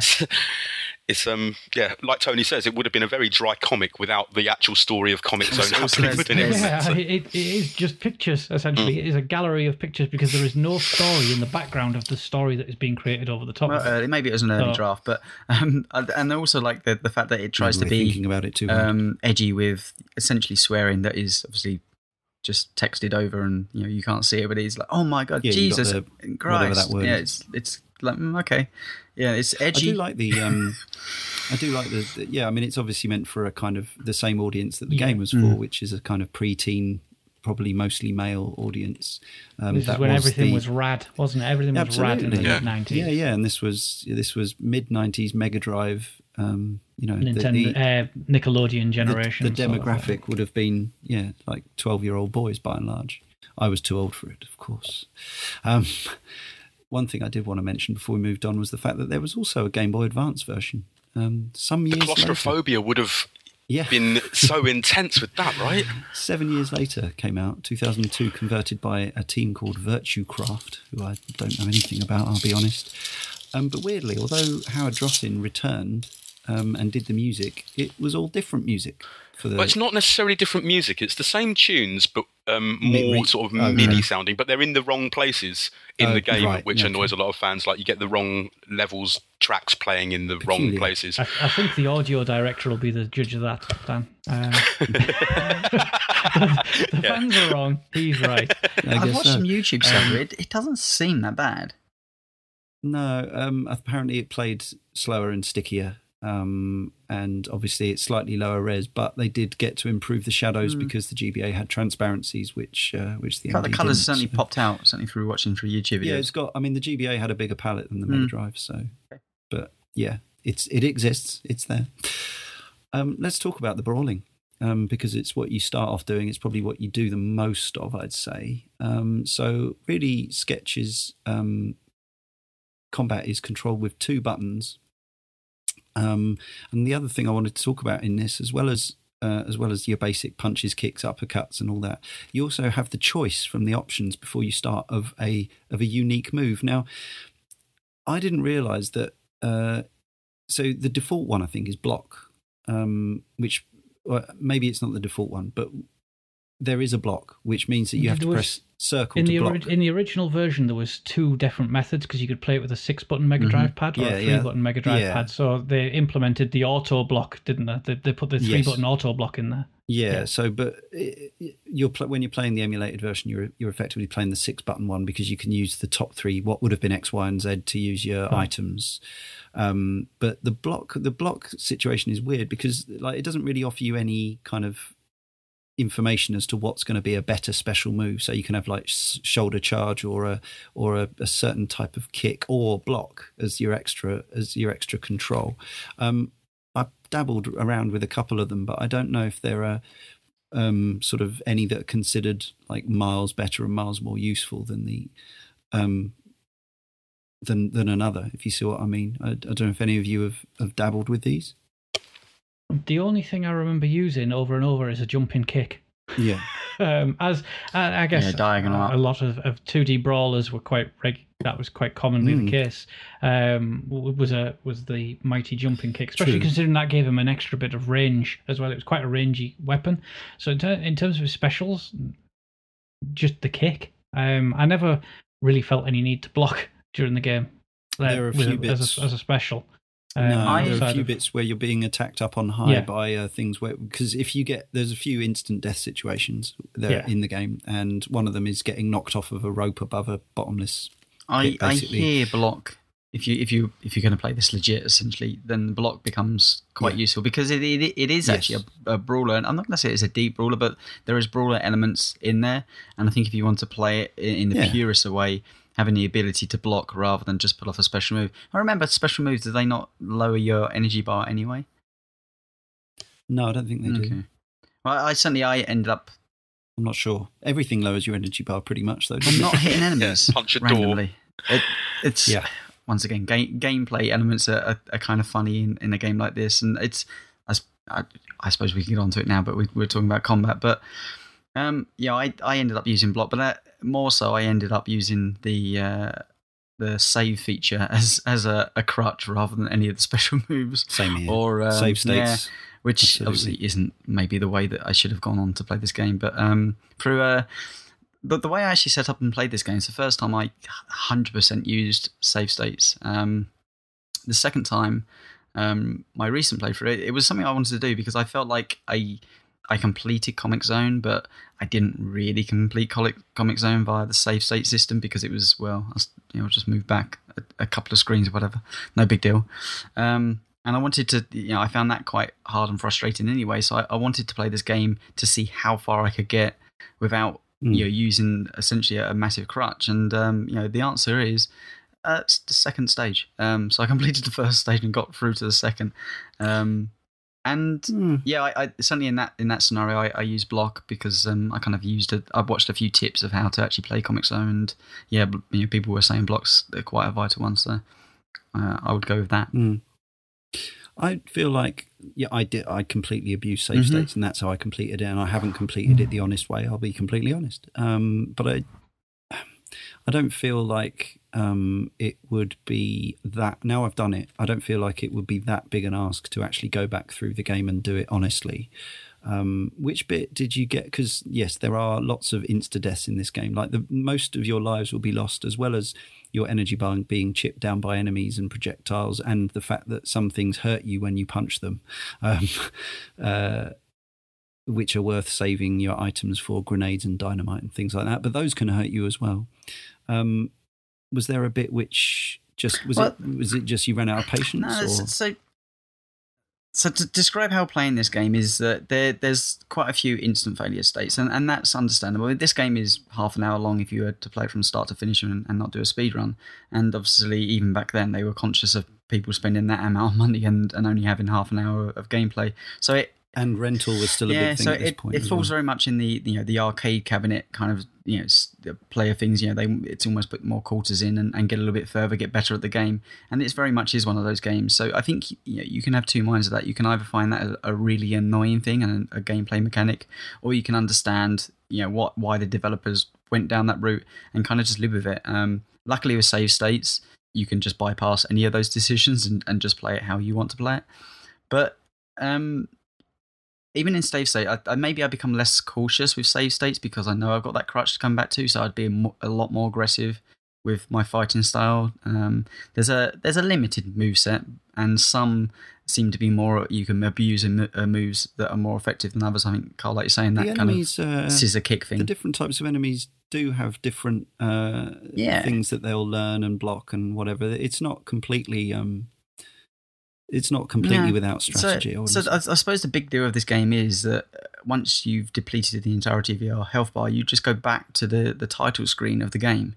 Um, it's it's quite jarring. Certainly, with a modern day gaming, it, it's quite jarring to have none of your progress particularly saved and to, to retry everything again. Um, but it, it does force you to understand and learn enemies. A lot of people obviously you know, discuss it with Dark Souls, etc. You know, it's about learning the techniques of each enemy, and this it's more about knowing there's there's multiple routes on screen on the panes that you can go. So essentially, you could go down or you could go right. Some will leave you almost into an instant death, which can be annoying. Others will leave you into areas with items.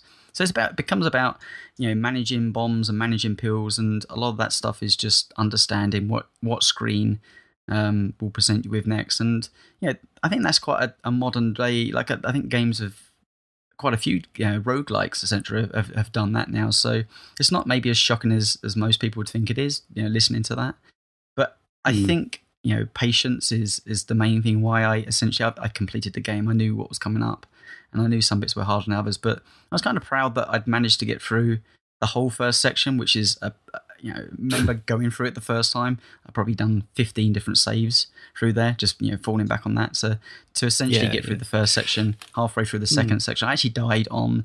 There's this wasp type creature that you kill above a gap. And I got, I killed him, and then got my jump wrong and fell down the whole of the gap. Um, Yeah. I know yeah, exactly and what you mean. me back- and yeah. that was like pad throwing into because it wasn't even an enemy. Like I'd failed myself in, with my jumping technique, which is you know it's it's a bit loose. Yeah, but that comes back to what I was saying earlier. It's like, well, it, it's not that it's it's unresponsive. It's just that it, the Mm. there aren't there aren't enough, there isn't enough visual information to tell you when you're yeah. at the edge of the platform Um, or not.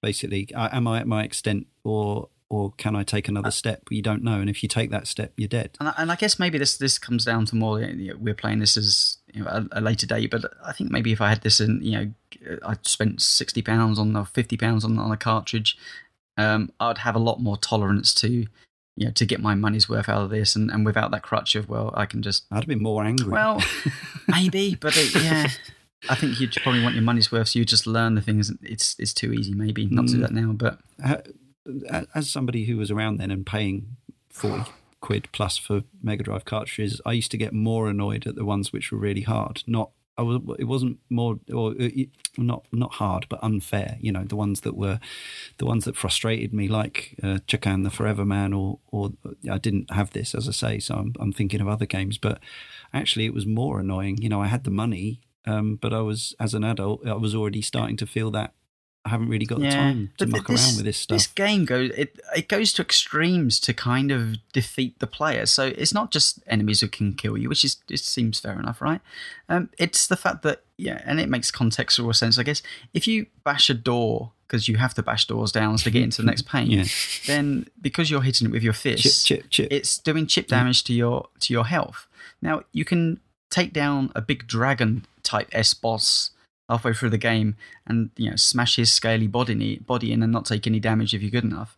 But you kick a crate, oh, half your energy bar's gone, and it's it's like well, thank that's that doesn't seem like Not on fun. balance particularly fair. I and think it's about item But management, it though, is, isn't it? Because I think I think the idea is there's always you should always be able to get a grenade or dynamite before you have to blow up a door or whatever. So again, but it's then about why have it it's there? re- it's well, yeah. It's uh, I've, I found myself um, quite a few times, uh, certainly my safe state playthrough, playing through the game with a absolute sliver of health, get into a door, realizing I had nothing to break down the door, and by hitting the door, I'd kill myself, and so I would have to go back a couple of save states in the level. Um, yeah, and you know having to do what I'd class as annoying sections to get to there again. It's it's just an odd odd way to to um, reward the player through um, you know if you even if you're doing well by killing enemies, they're still going to take some health away from you to make it maybe feel a little bit more tough. I mean, I don't know if that was just me or if you guys felt the felt the same. Well, those doors are made out of paper. Like, what kind of a-hole comic book book artist makes a world where punching paper like destroys your fist? yeah, it's a fair horrible man. argument, but And then he, maybe it's the karma that he deserves for like writing the physics rules into his comic book world. Well, Yeah. yeah. I mean, he must get some severe paper cuts when he creates the paper aeroplanes as well, so he loses half his health. yeah, it must be. It. Yeah, he um, I don't know. The, he doesn't. Yeah, like you said earlier, he doesn't seem to know much about the world in which he exists, which is interesting. But So but I think I feel like each each stage is a sort of although there are you know uh, incidental puzzles in different rooms with switches and items that you drop and and things like that. Um, I feel like each kind of section of the comic is a puzzle in itself in that there will always be just enough Yeah. items although there are some random ones and some secret ones but you can with knowledge prepare to get through and again like you you know you, you're talking about modern roguelikes or souls games and actually it's not a million miles away from the same philosophy in that you know if you go to some areas in a roguelike without the weapon that you need you will Mm. dust you will die it's a bit and like they're randomly that. generated. Um, You You're set with fit screens here, so you know what what's coming ahead of you. Yeah, uh, but obviously, I'm not. I'm not defending the fact that I, you know, I completely agree. I found it incredibly annoying that it, like, you know, I got to that first boss you mentioned. Um, that sort of, uh, well, one I'm thinking of is the one that hangs Yeah, down and yeah. the sort of centipede dragony thing.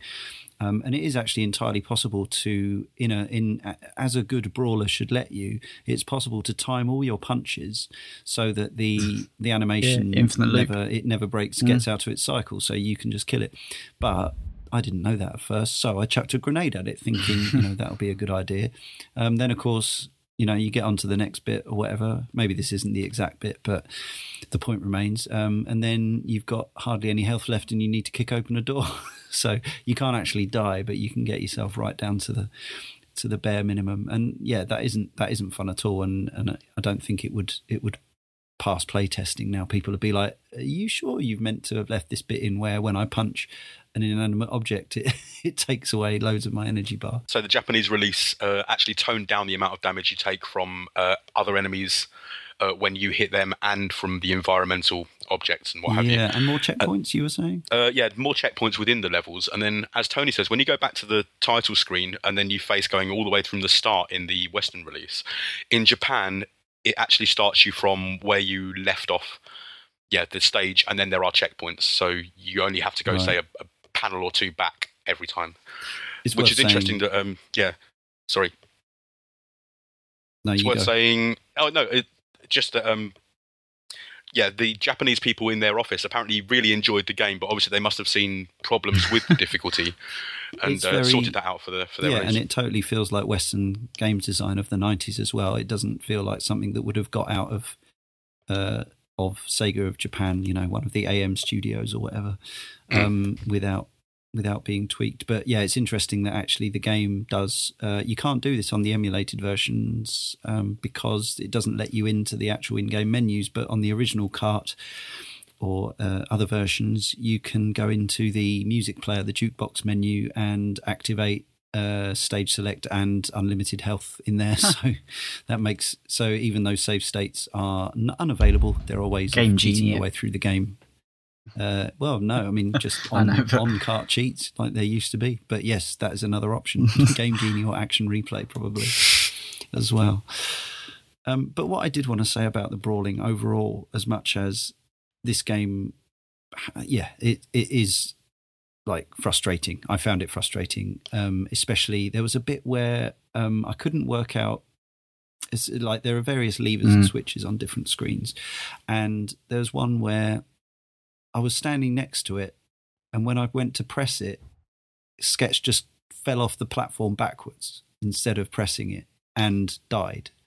And that was just purely because I'd either, you know, pressed the button in slightly the wrong place or uh, it wasn't the right time for me to do it or, you know, one of those sorts of things and just just utterly maddening. But for all that, the thing I enjoyed most about this game all the way through was the feeling of punching enemies, the crunchiness, the sound effects, uh, along with the on-screen um, visual response. They sometimes go flying.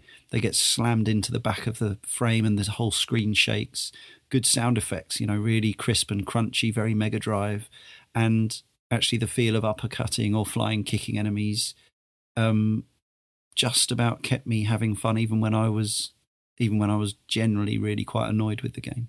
There's a touch of a one-on-one Yeah. fighting game feel to the, especially as I suppose with the limitations of how many characters are on screen. Usually, at any given time, it might be for gameplay as well, but it does Mm. seem like often you are uh, sort of mano a mano with with someone else, and uh, it's a little bit more strategy to the brawling than your Streets of Rage. Yeah, I, I games, didn't want to you know, have a go at Streets of Rage because I think it's a fantastic series, but they did seem a bit more tactic. Just a bit more like it was a a, a fighter fighter, more like a, a 2D kind of you know streets yeah Street Fighter fighter. Not not anywhere near as deep as that, but it felt like there was you know maybe it was because it was one on one. There was a bit more to it, you know, uppercuts. There was the, as Karl said, the the scissor kick technique. Um, there was way to fudge enemies, but there was very much a you had to take certain enemies down a certain way. You couldn't just go around button mashing. It would be the you know almost instant failure if you were to do that. You you had to break down their guards. There was different techniques to break down different enemies' guards. It's actually relatively deep for, for what it is, you know, on the, on the surface. Yeah, and I think it had to be because I'm not sure, you know, like there are there are puzzles, um, And they're okay, but they're yeah, I mean they're they're, rudimentary. they're- Um, Yeah, some, some are quite good. exactly. Yeah, although it's a good word. frustrating because I died on it um, the first time I did it. I quite like the puzzle where you have to go essentially down three or four panes downwards because the the page is on fire and you're Oh, you're yeah, pushing down yeah. and essentially you keep going into these rooms you're not entirely sure what, what's in these rooms and it's always going to be a, a trap door but maybe you'd have to move a pot or maybe you'd have to break something in the environment to reveal that there's a trap door underneath that and there's But a time limit um, to get I, I died first time it was frustrating that's but the second time i was like yeah that was like at least there's an, an element more more so in your environmental environmental element that might actually get me rather Yeah. than enemies I mean, I really like the you know the page being on fire Mm. idea, but again, the execution is so much of its time, and not even necessarily of the best of its time. You know, because there were plenty of games that weren't that frustrating about, around in the mid '90s.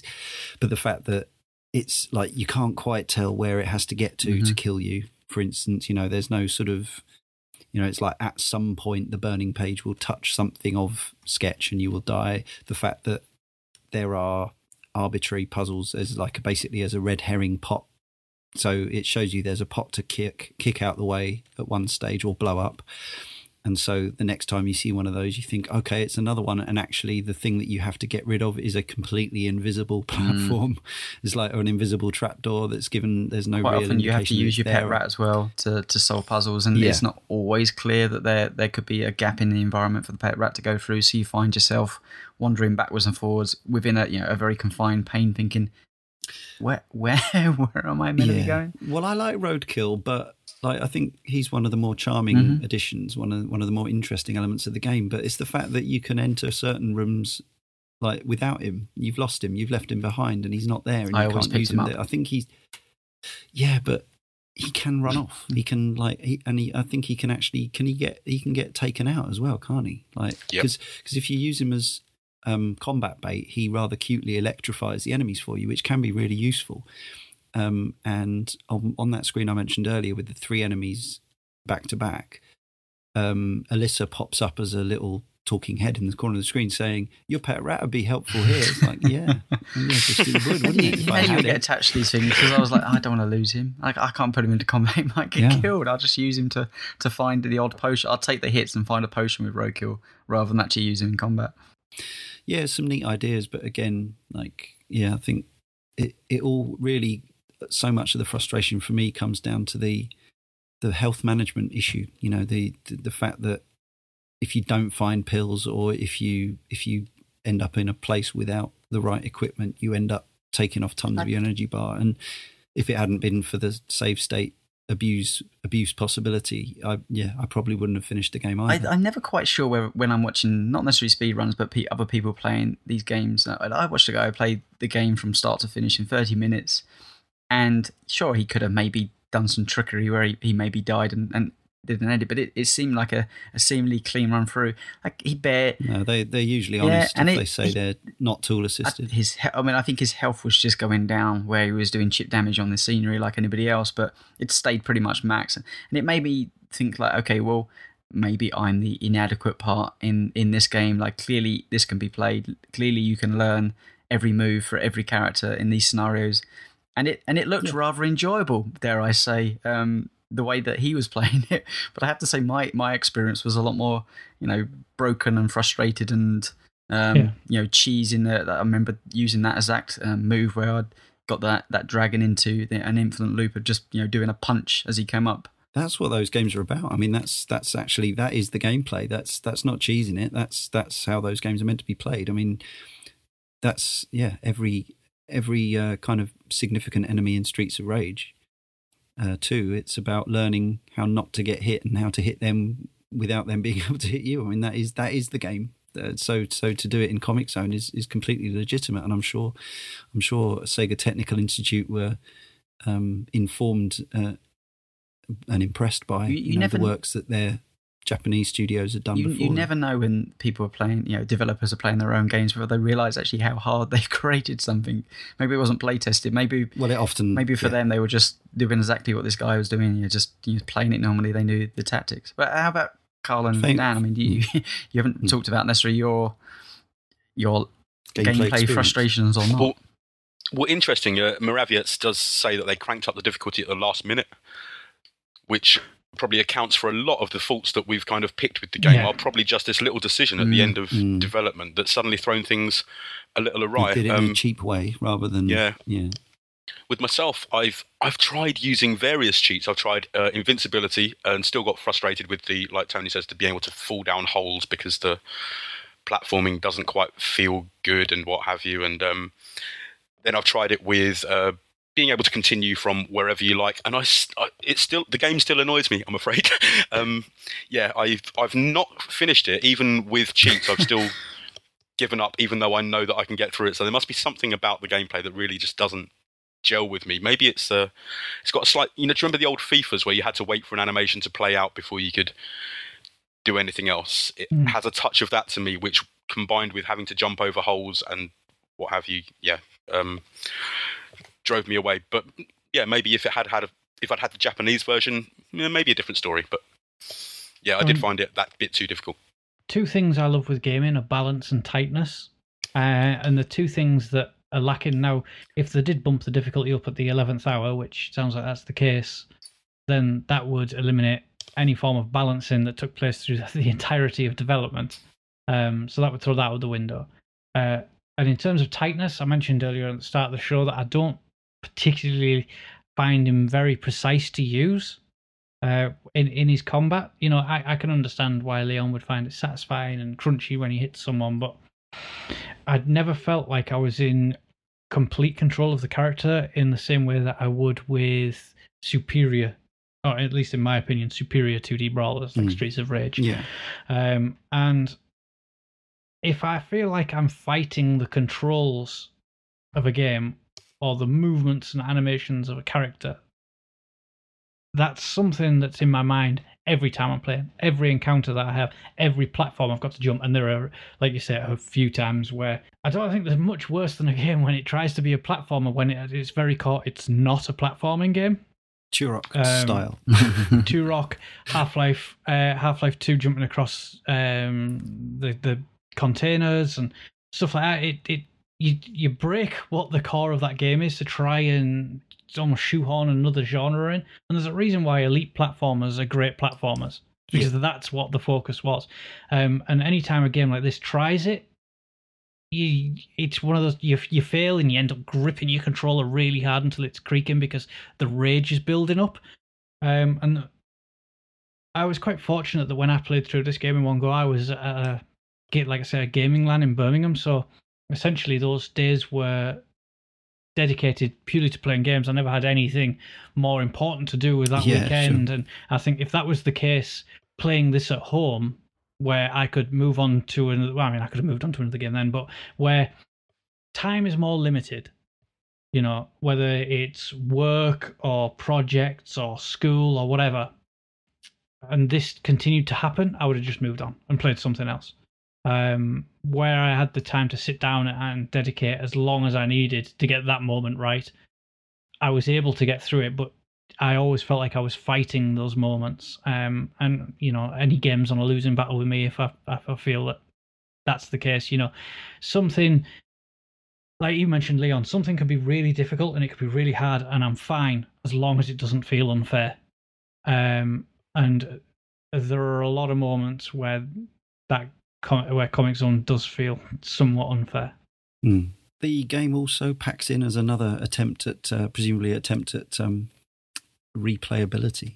Uh, the two endings system, which is pretty much done identically to how it was done in uh, The Revenge of Shinobi, or aka Super Shinobi, a much earlier Mega Drive title and a classic with the uh, Yuzo Koshiro soundtrack as well. Um, this is to say that uh, right towards the end, Alissa, who's up to this point been the one who knows what's going on, the one who gives you exposition, the one who seems quite cool and uh, and tough, she joins in with the fight and immediately gets kidnapped by, by the baddie and shoved into a uh, into a nuclear missile, but also in a tank that's filling up with some sort of liquid. I don't know. Uh, is it what? What's Yeah, liquid. Will do. yeah, yeah. Um, so there is if you do if you uh, if you take out uh, the final boss in time, um, you can save her by pulling a switch, and uh, if not, well, you can if you want all the trophies and the achievements and the uh, downloadable version, you just wait until she dies. Um, and you get a there's basically there's a good and a bad ending. So you know, fair play to them for sticking those in. Um, I only ever got the bad one on Shinobi, but um, on this one it was easy enough. Once you've worked out the pattern of the final boss, you can do it pretty much without uh, even taking much damage because um, if you get him to follow you, it's like a tall screen. And uh, there are platforms at the side and in the middle. If you get him to just follow you down the screens, you can punch him now and again if you want.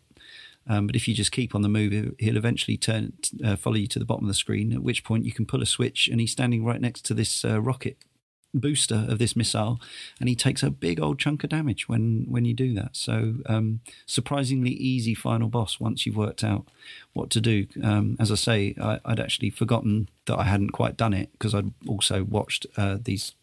Um, you know, speed run playthroughs, and I was thinking, no, I haven't done it myself yet. So went back to it today, and I was thinking, oh no, final boss, this is going to drive me insane, isn't it? But I did it on my, like my second go.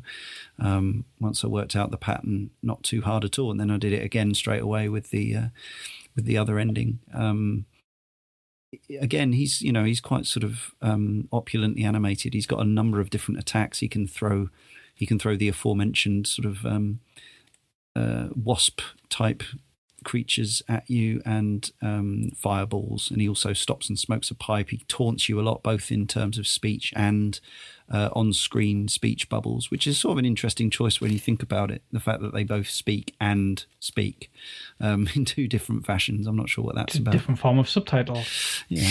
um, but yes. Um, it's a it, it's a fascinating ending, though, don't you think? That, that if you save her, um, you both leave the world to come back to Yes. the real world. yes. um, he gets a girl basically out of it. It- Well, you say he gets the girl, but she Hmm. goes and just joins the army. So she obviously realizes that he looks like a massive A douchebag douche, and leaves yeah. him. And she's made of ink. Well, yeah, and, and you'd think the army would do more research into who they're recruiting, right? Because she becomes like high up in the army. So Be no good if she they not got look at her birth records? Guess Thinking not. too deep again. I, I think I, again. I think we're thinking about they this. just think it out. James, James, these James, they just didn't, didn't think it out. We've been confused by uh, by another twenty years Mm. of software development and industry movement. Um, but yeah, the darker ending um, sort of implies that there is more yet to come, uh, which there wasn't in terms of a sequel, which we'll talk about in a sec. Um, Tony, how did you get on with the final boss fight? Dan, you obviously didn't. So um, uh, pretty much the same as you. It's just finding that pattern, realizing that you could pull the switch and, and kill him with the rocket. Well, the rocket boost is doing huge amount of damage. It doesn't take uh, a, yeah, a rocket scientist. Whoa, um, to nice. to um, you're on fire. to So work it out. And so I, I was actually surprised of how easy that end boss fight was, considering how some of the uh, I would say some of the sub bosses were tricky little characters to get over. Um, Mm. How the end boss fight it, it was more about you you had a a time limit to achieve it by, and I th- I think that was probably the the more kind of oh god I gotta get I gotta kill him I know how to do it but I've got to get get him to the lower platform. But actually the execution of it was uh, fairly straightforward, which is was something nice for, for once to say for another uh, Yeah, an it was end a boss relief. fight. Yeah. Um, one thing I did want to mention again, I sort of touched upon it earlier, which is the the rental market. Um, there's a really fascinating video with Double Fine playing with uh, one of the guys who used to work for Virgin on the Mega Drive games, um, particularly most notably for the Jungle Book and the Lion King, the the yeah early mid '90s Disney tie-ins, which came after Dave Perry's Aladdin, but were looking to to hit the same market and. Um, the guy who they had on, whose name escapes me currently, was talking very um, specifically about how because of the the size of the rental market at that point, obviously kids renting games from Blockbuster or their parents getting them for them for five dollars or whatever, rather than you know trying to afford sixty dollars a cartridge.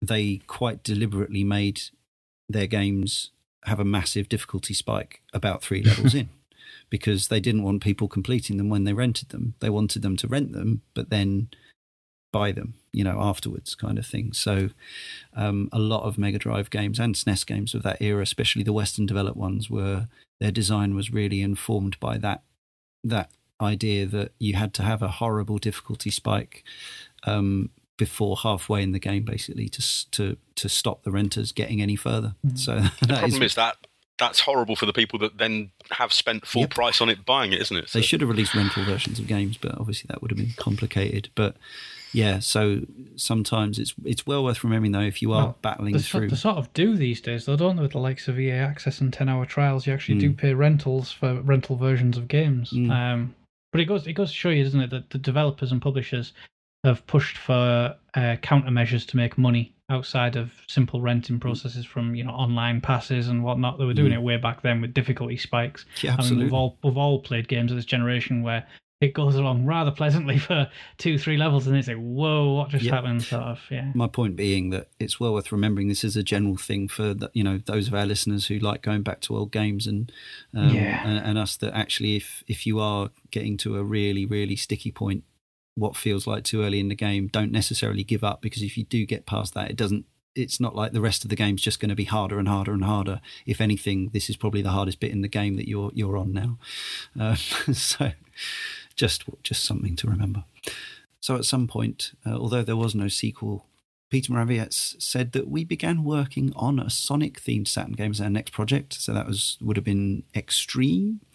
Um, that everyone's seen screenshots of, I think. Uh, he says, I developed a quick pitch for a 3D based Comix Zone during some downtime, including a sample storyboard which showed how the character might transition in and out of comic book panels in a 3D implementation. I seem to recall that there were some inquiries from Marvel and a lot of interest from Japan to create a licensed. Uh, licensed Comix Zone games, but nothing ever came out of it, as far as I know now it's time we hear from our community at uh, slash forum. We've uh, we've had a few considering uh, the nature of this game and its age and whatever. Starting with Flabio Glenn Watts, he says it's very pretty, but I've always found it far too difficult to be any fun. Might give it another go. Also, the main character reminds me too much of Brent from the PvP webcomic, which makes it hard to take seriously. Uh, that reference is lost on me, but uh, I actually I, I didn't know what he was talking about, so I did a search, and there is there is a similarity. But it's pretty funny that a character from a comic looks like a character from a comic-based hmm. comic game. Yeah. Hmm. Seems to work. Pit War says, I've been a huge comic book fan my whole life, and I remember really wanting to play Comix Zone when it was released back in 1995, but for some reason, I didn't pick it up. Fast forward several years, and I finally got my hands on the game as part of the Mega Drive collection on the PS3.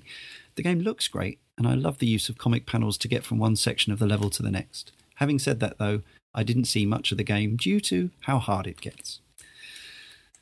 I think the unknown reason that he didn't pick it up at the time is um, we all knew someone at that point who had a PlayStation. I think by the time this would have hit the shelves, and I guess we were all sort of overtaken with that next gen Mm. hype at that Yeah. point. Or imports, yeah, Saturns were about and what have you. So Yeah, yeah, I think it just kind of missed a lot of people's radar in terms of actually buying it and playing it. yeah, I think. Yeah, I, so. th- I think time, time and place is, is probably a very good reason, especially considering all the magazines we'd seen pictures of, you know, Ridge Racer and Battle Arena Toshinden and, Yeah, and whatnot, and thinking, "Whoa, it's the future." famous, uh, famously late gen games get kind of underappreciated or Yeah. underexposed at the time because of yeah the, the transition.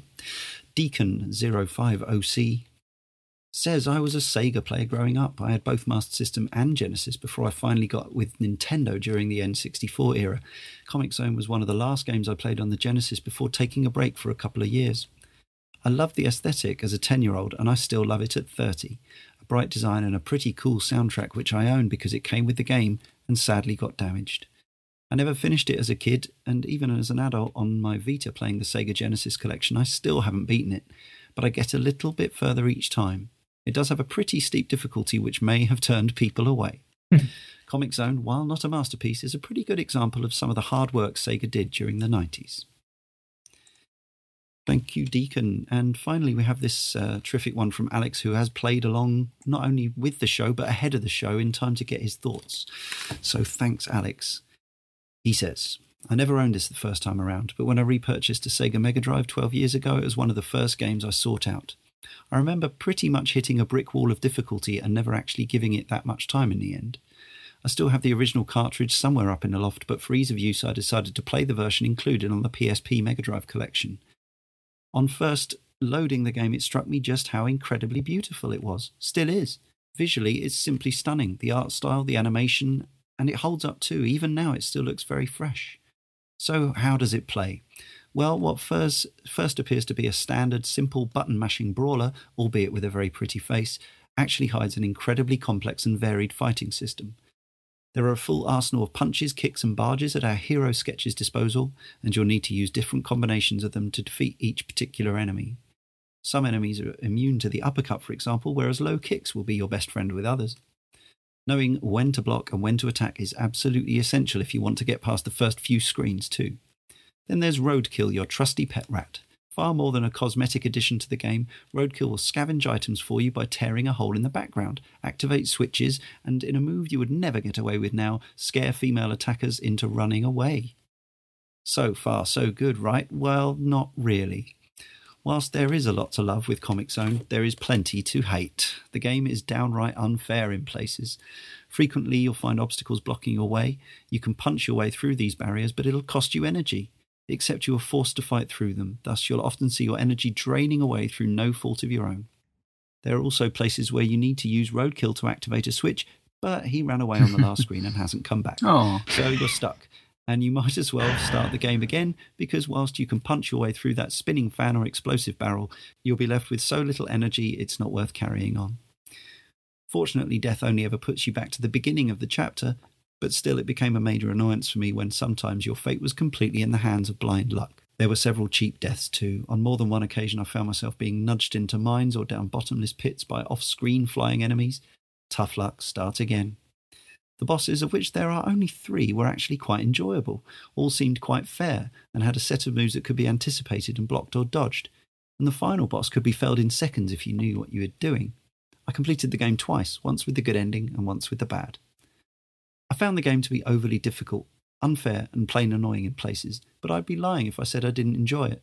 The minute to minute gameplay, the actual fighting is highly enjoyable, and it's just so bloody gorgeous. I may even run through it again just to watch that lovely animation and see those comic panels come to life. Could I recommend it? For the art, yes. For the combat, yes. But you'll need a lot of patience to see all it has to offer. Personally, I'm just glad that after over 10 years, I can finally check this one off the list. Thanks, Alex. Brilliant. Um, we love it when people Mm. play along. And if, if you play along in advance and give us a piece of feedback like that, then yeah, we really appreciate it. And uh, yeah, and it is great to get those those old games off your list. I think sometimes. Now we also have uh, brief and pithy three-word reviews from Twitter at Cane and Rinse. Starting with Dan. Rich Stanton says, great concept. Oops. Alex Dola, brutal, beautiful brawler. James Day says that the CD version rules. Pettier, Etch a Sketch. Clever, Stuart Cullen says, real page Turner. clever, And Eric Jones says, one interesting issue. also clever. Well Mhm. done, everybody. Like that. the cleverer the better with the three word reviews. Right, let's uh, wrap it up with a brief summary of uh, our time with Comix Zone and whether we'd recommend people seek it out and play it for themselves now, starting with Karl. I think Comix Zone is a great concept. Uh, the the idea of moving pane to pane, beautifully animated in 2D, really appeals to me. But the game itself fell woefully short. Um, whether this was would have been the case if I'd played it the 14 years prior when I wanted to, or whether it was because in 2009 you played so many great games, um, both 2D and 3D, that it feels a little bit rough around the edges. Uh, it, it's again, I think if I saw it remade, I'd, I'd like to see a version on the 3DS. I think the, the 2D on the panels with a 3D effect would be really cool and mm-hmm. could freshen it up a bit. Or ultimately, a game using a similar concept on the ne- on the current gen of consoles or PC, whatever, with the really sharp visuals, beautiful color patches, all hand drawn, would look utterly jaw droppingly gorgeous and obviously without the limitations of a small cartridge we could actually have a really great expansive experience with you know all the fantastic animations and combat that comes with it. So i, I think conceptually it's really really good. Even now. Even 20 years on i think it's a formula that would work if it was utilized correctly. It's just unfortunately for me Comix Zone as an experience to play now falls somewhat short because on the you know on the the difficulty unfair needle it leans more towards unfair for me and and for that i would i would say pass if you know unless you really really wanted to play it so yeah for me it was a somewhat underwhelming when i finally got around to it but as a concept yeah I, I, absolutely i'd like to see one more go Thanks, Karl. Yeah, my my misgivings that I had at the time that stopped me from buying it and playing it were mostly founded, as it turned out. Um, as I say, the the aesthetic, while technically good, um, technically impressive for the Mega Drive, I should say, um, in, you know, aesthetic including audio, uh, was not really to my tastes. But having seen it in motion, having played it, and having been all the way through it now, um, I appreciate the the visual stylings a little more, even though I still don't like the character much. Um, and as I say, I did actually have a lot of fun punching and kicking the enemies. There's a bit more to the combat than I was expecting. Um, it's not exactly, you know, it's not exactly Street Fighter Four or something. Uh, don't get me wrong, but it feels crunchy and satisfying in the way that I like a brawler too. And it's got some really nice, crisp, uh, crackling Mega Drive sound effects, which I like. Um, but ultimately, I cheesed my way through the game using save states because it's so pernickety and brutal, and it's it feels like a game of its type, of its uh, of its origin, I suppose. In that, I used to associate games that were really unfair and um, yeah, in this particular way where where it would do things like take energy off you for to clear a barrier that you needed to clear because you'd had no idea that you were coming up to it. it. It's something that I associated with Western and maybe even more specifically American game design back in the nineties.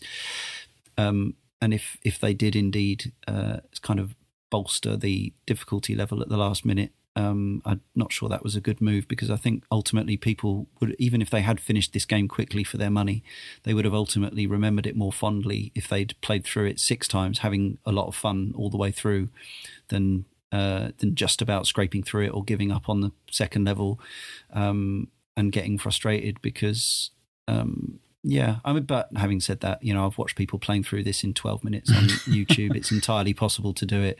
You can go through it without ever dying. You can never re- reach any trouble if you learn it enough. So it's, you know, it's not it's not the impossible game or anything, but overall I wouldn't strongly recommend that people play it today uh, only out of a curiosity. But yeah, cool idea. Tony, this was your cool idea. Thanks, guys. um, um, no, I, mean, I, I echo everything that's been said by yourself and Karl, but I mean, I, I'll add a little bit more than that. I think, um, you know, conceptually it's rich, but executionally it, it feels fairly poor by today's standards. I think what what it has going for it is as a as a game back from '95, there's there's many many titles that have been forgotten um, around that era, but there's something about Comix Zone. I think it's it has etched in itself into the the history books a bit. Um, and I think it's got everything to do with, with that initial art design. I, I, think it's as strong today as it probably was, uh, or even it would have been more so back in in '95. Um, and that is why you would probably come and play play this game now. I think execution wise, I think maybe we're a different type of gamer now. I'm not saying it's not for everyone. I, I can think of you know other games like Mega Man, etc., that are you know extremely hard. But I feel that you know they have a lot more on their balance of well, you know, it's it's more down to the player ability rather than the, the game failing. And I think this probably falls a bit far on the the game fails you rather than the player fails you. But having seen a few people just you know seemingly play this game like there there is no difficulty curve, clearly that can be obtained by you know a dedication uh, of or, or, a love towards this title, which sadly you know I don't think I will ever obtain because um, you know playing a game through save states or feeling that you have to play the game through save states to, to see the end screen come up. I never find particularly enjoyable, and and it's the same case here. So I'm glad we picked it off. You know, it's a game that um, know I've always been interested in. It's a game that has etched itself into history through its through its art style. Um, but it's it's not one that I could ever really turn to somebody and say, "Oh, you should check that out from this era because it, it represents you know everything about a game in that generation." Um, I think it's interesting, but completely flawed. Uh, so yeah, one more for the uh, to be saved to the archives rather than one to to dig out and experiment with yourself, unless it's cheap, unless you you can listen to this episode and think, ah, yeah, i would like to see the art style in motion because you know to me that that is why you come to this game. So yeah, maybe a pass. But actually, it is cheap. I think mm. if you, oh, yeah. I mean, it, you can buy the the Mega Drive Ultimate Collection um, for like a few quid, and that's an amazing and emulation to have. Anyway, this, this so. is relatively available. Emulation, of course, and there's the standalone downloadable version, which I guess they're both about three. Yeah, the 360 version. It, it seemed perfectly fine to me. I didn't really feel like running into any frame rate issues, etc. It, it it was a great way of you know representing a game that you know you know many many years down the line that is just easily accessible. I, I assume all that stuff's still available. So yeah, it, as I say, that that range doesn't have the best emulation, no. but it's adequate. It's it's passable. You you'll notice the difference if you play really good emulation, but standalone, it, it's you know it's it well, does. Short of yeah, I have got a Mega Drive I can drag out, but I'm pretty sure that cartridge you know, it's probably relatively expensive to get a, a decent version of it. Don't know, actually. Mm. Interesting question. Let's conclude with the Mega Drive Maestro, Dan Clark. So I've done something a bit weird here. Um, probably not surprising. Um, so yeah, we'll kind of start off as a poem and then just go into my thoughts. Um, some contemporary context for Comix Zone. The console market's rolling on with a rolling start. We've played Daytona. We've seen the future, the Polygon. The Saturn's had its promise shown. The wait to own it won't be long. And Sonic sat there on his throne, nursing bruises from Rare and Donkey Kong. Still, I'll be back on the Saturn, he chuckles ignoring the warnings. But with all due respect, in 94 Sega took a rap across the knuckles. No lock on cartridge could stop the knock on effect. It's not the gold throne Sonic's come to expect, it's black and uncomfortable plastic effect. But gold thrones rely on untold wealth. This one's made of melted, unsold 32Xs. So, what does this have to do with Comix Zone? On its own, not a lot but I like the bigger picture, especially when it directly relates to Sega failing to see the bigger picture. It's funny because as my interest in narrative based games has waned over the past decade, I've become more and more interested in the stories behind the games rather than the stories in the games. That's why I love Cane and Rinse, and profuse apologies for not caning and rinsing Comix Zone. I've tried so many times, three or four, three or four in the past couple of weeks with cheese. um, though I have both caned and rinsed the soundtrack, if that kind of gets me a sort of half mark. Yeah, yeah. And the overarching story of Sega as a company, I love how it seems to bleed through into the games themselves. I've said it on other podcasts I've been on, but um, this one seems to me like their, their eye was off the ball with STI. And do you know the like, the last day of school before the summer holidays where you take in board games and what have you? Mm-hmm. Um, the late era Mega Drive games from STI kind of make me think of that, like the Ooze and um, Comix Zone have both got quite an odd feel to them. They're um, they're both overly difficult, so maybe someone should have kept a closer eye on that. But um, yeah, to me, they were told, right, you're not making any more Sonic game. Well, there was Sonic X-treme, but um, I think that was still going to be a way off because they hadn't Yeah. decided which engine they were going to use. They wanted to use the NiGHTS engine, and um, Yuji Naka didn't want them using that, and it all got a bit funny. So yeah, this seems to me like they were told, okay, you're, you're going to be doing this in the future. What you, for the next year? Make a couple of Mega Drive games. Um, and again, it just for me sort of ensh- uh, enshrines that sort of Sega complacency that led to it all going wrong. But um, I, I like it for what it is. It's a, it's got. A, I like the aesthetic. I like the style. I think it's a great game on paper, if you'll excuse the pun. But um, I don't think it, yeah, quite gels together. It feels. I don't know if unfinished is the word or um, just inconsistent. Maybe is the best way to put it. Like like we were saying with the platforming and what have you. Um, However, I would like to make a Comix Zone 2, and thank you for the idea to kickstart this. I think um, if, yeah, we should find like some indie dev, because in this, do you remember that Sonic Dreams collection that's come out recently? Uh, for, this is in 2015. Um, um, like the, we're in kind of a sort of post-modern world, especially with uh, Sega retro stuff. It seems like this could work. That you have a Comix Zone 2 that is the people from Sega Technical Institute being drawn into a Comix Zone cartridge by Sketch Turner, and then yeah, so they're then having to play through their version of the Mega Drive game in a modern game, and um, yeah, so I'm Comix Zone it. Two, yeah, exactly. We're yeah, we're on the ball for that. Um, and with the original, yeah, if you haven't played it, at least give it a go or a look or watch someone else playing it. Like like Leon says, one of the twelve minute playthroughs will will get you there. Um, I but as Karl says, I'd love to see them do something with it, or at least another developer run with the idea. Um, and I can see it happening. It's one of those ideas that will crop up again and again. I think. the Do you know what I name mean? It's, uh, seems un- weirdly strong still. I, I think if you say Comix Zone, a lot of people go, "Oh Yeah. yeah, I know Comix Zone," um, even if a lot of people haven't played it. So, but with with your yeah, I think its legacy is strong compared to the Hmm. actual game itself. So maybe we also see I will something. back your Kickstarter if it comes with a comic. I will do that. Can you draw? Um, badly, That'll do. but hey, oh yeah, that would kind of work. 'cause Sketch Turner wasn't there to draw it. We never have much See, of a yeah. narrative. Meta. It'll be fine. All right, everyone. Brilliant. Just remains for me, Leon, to thank Karl, Tony, and the inimitable Dan. We're looking forward to having you on the next uh, volume, no doubt, when we've thought of some games that you can uh, wax lyrical about again, maybe literally. And uh, I must tell you all that next time in issue 196, is it our number one puzzle game, or do we think it's a big pile of number twos? Threes!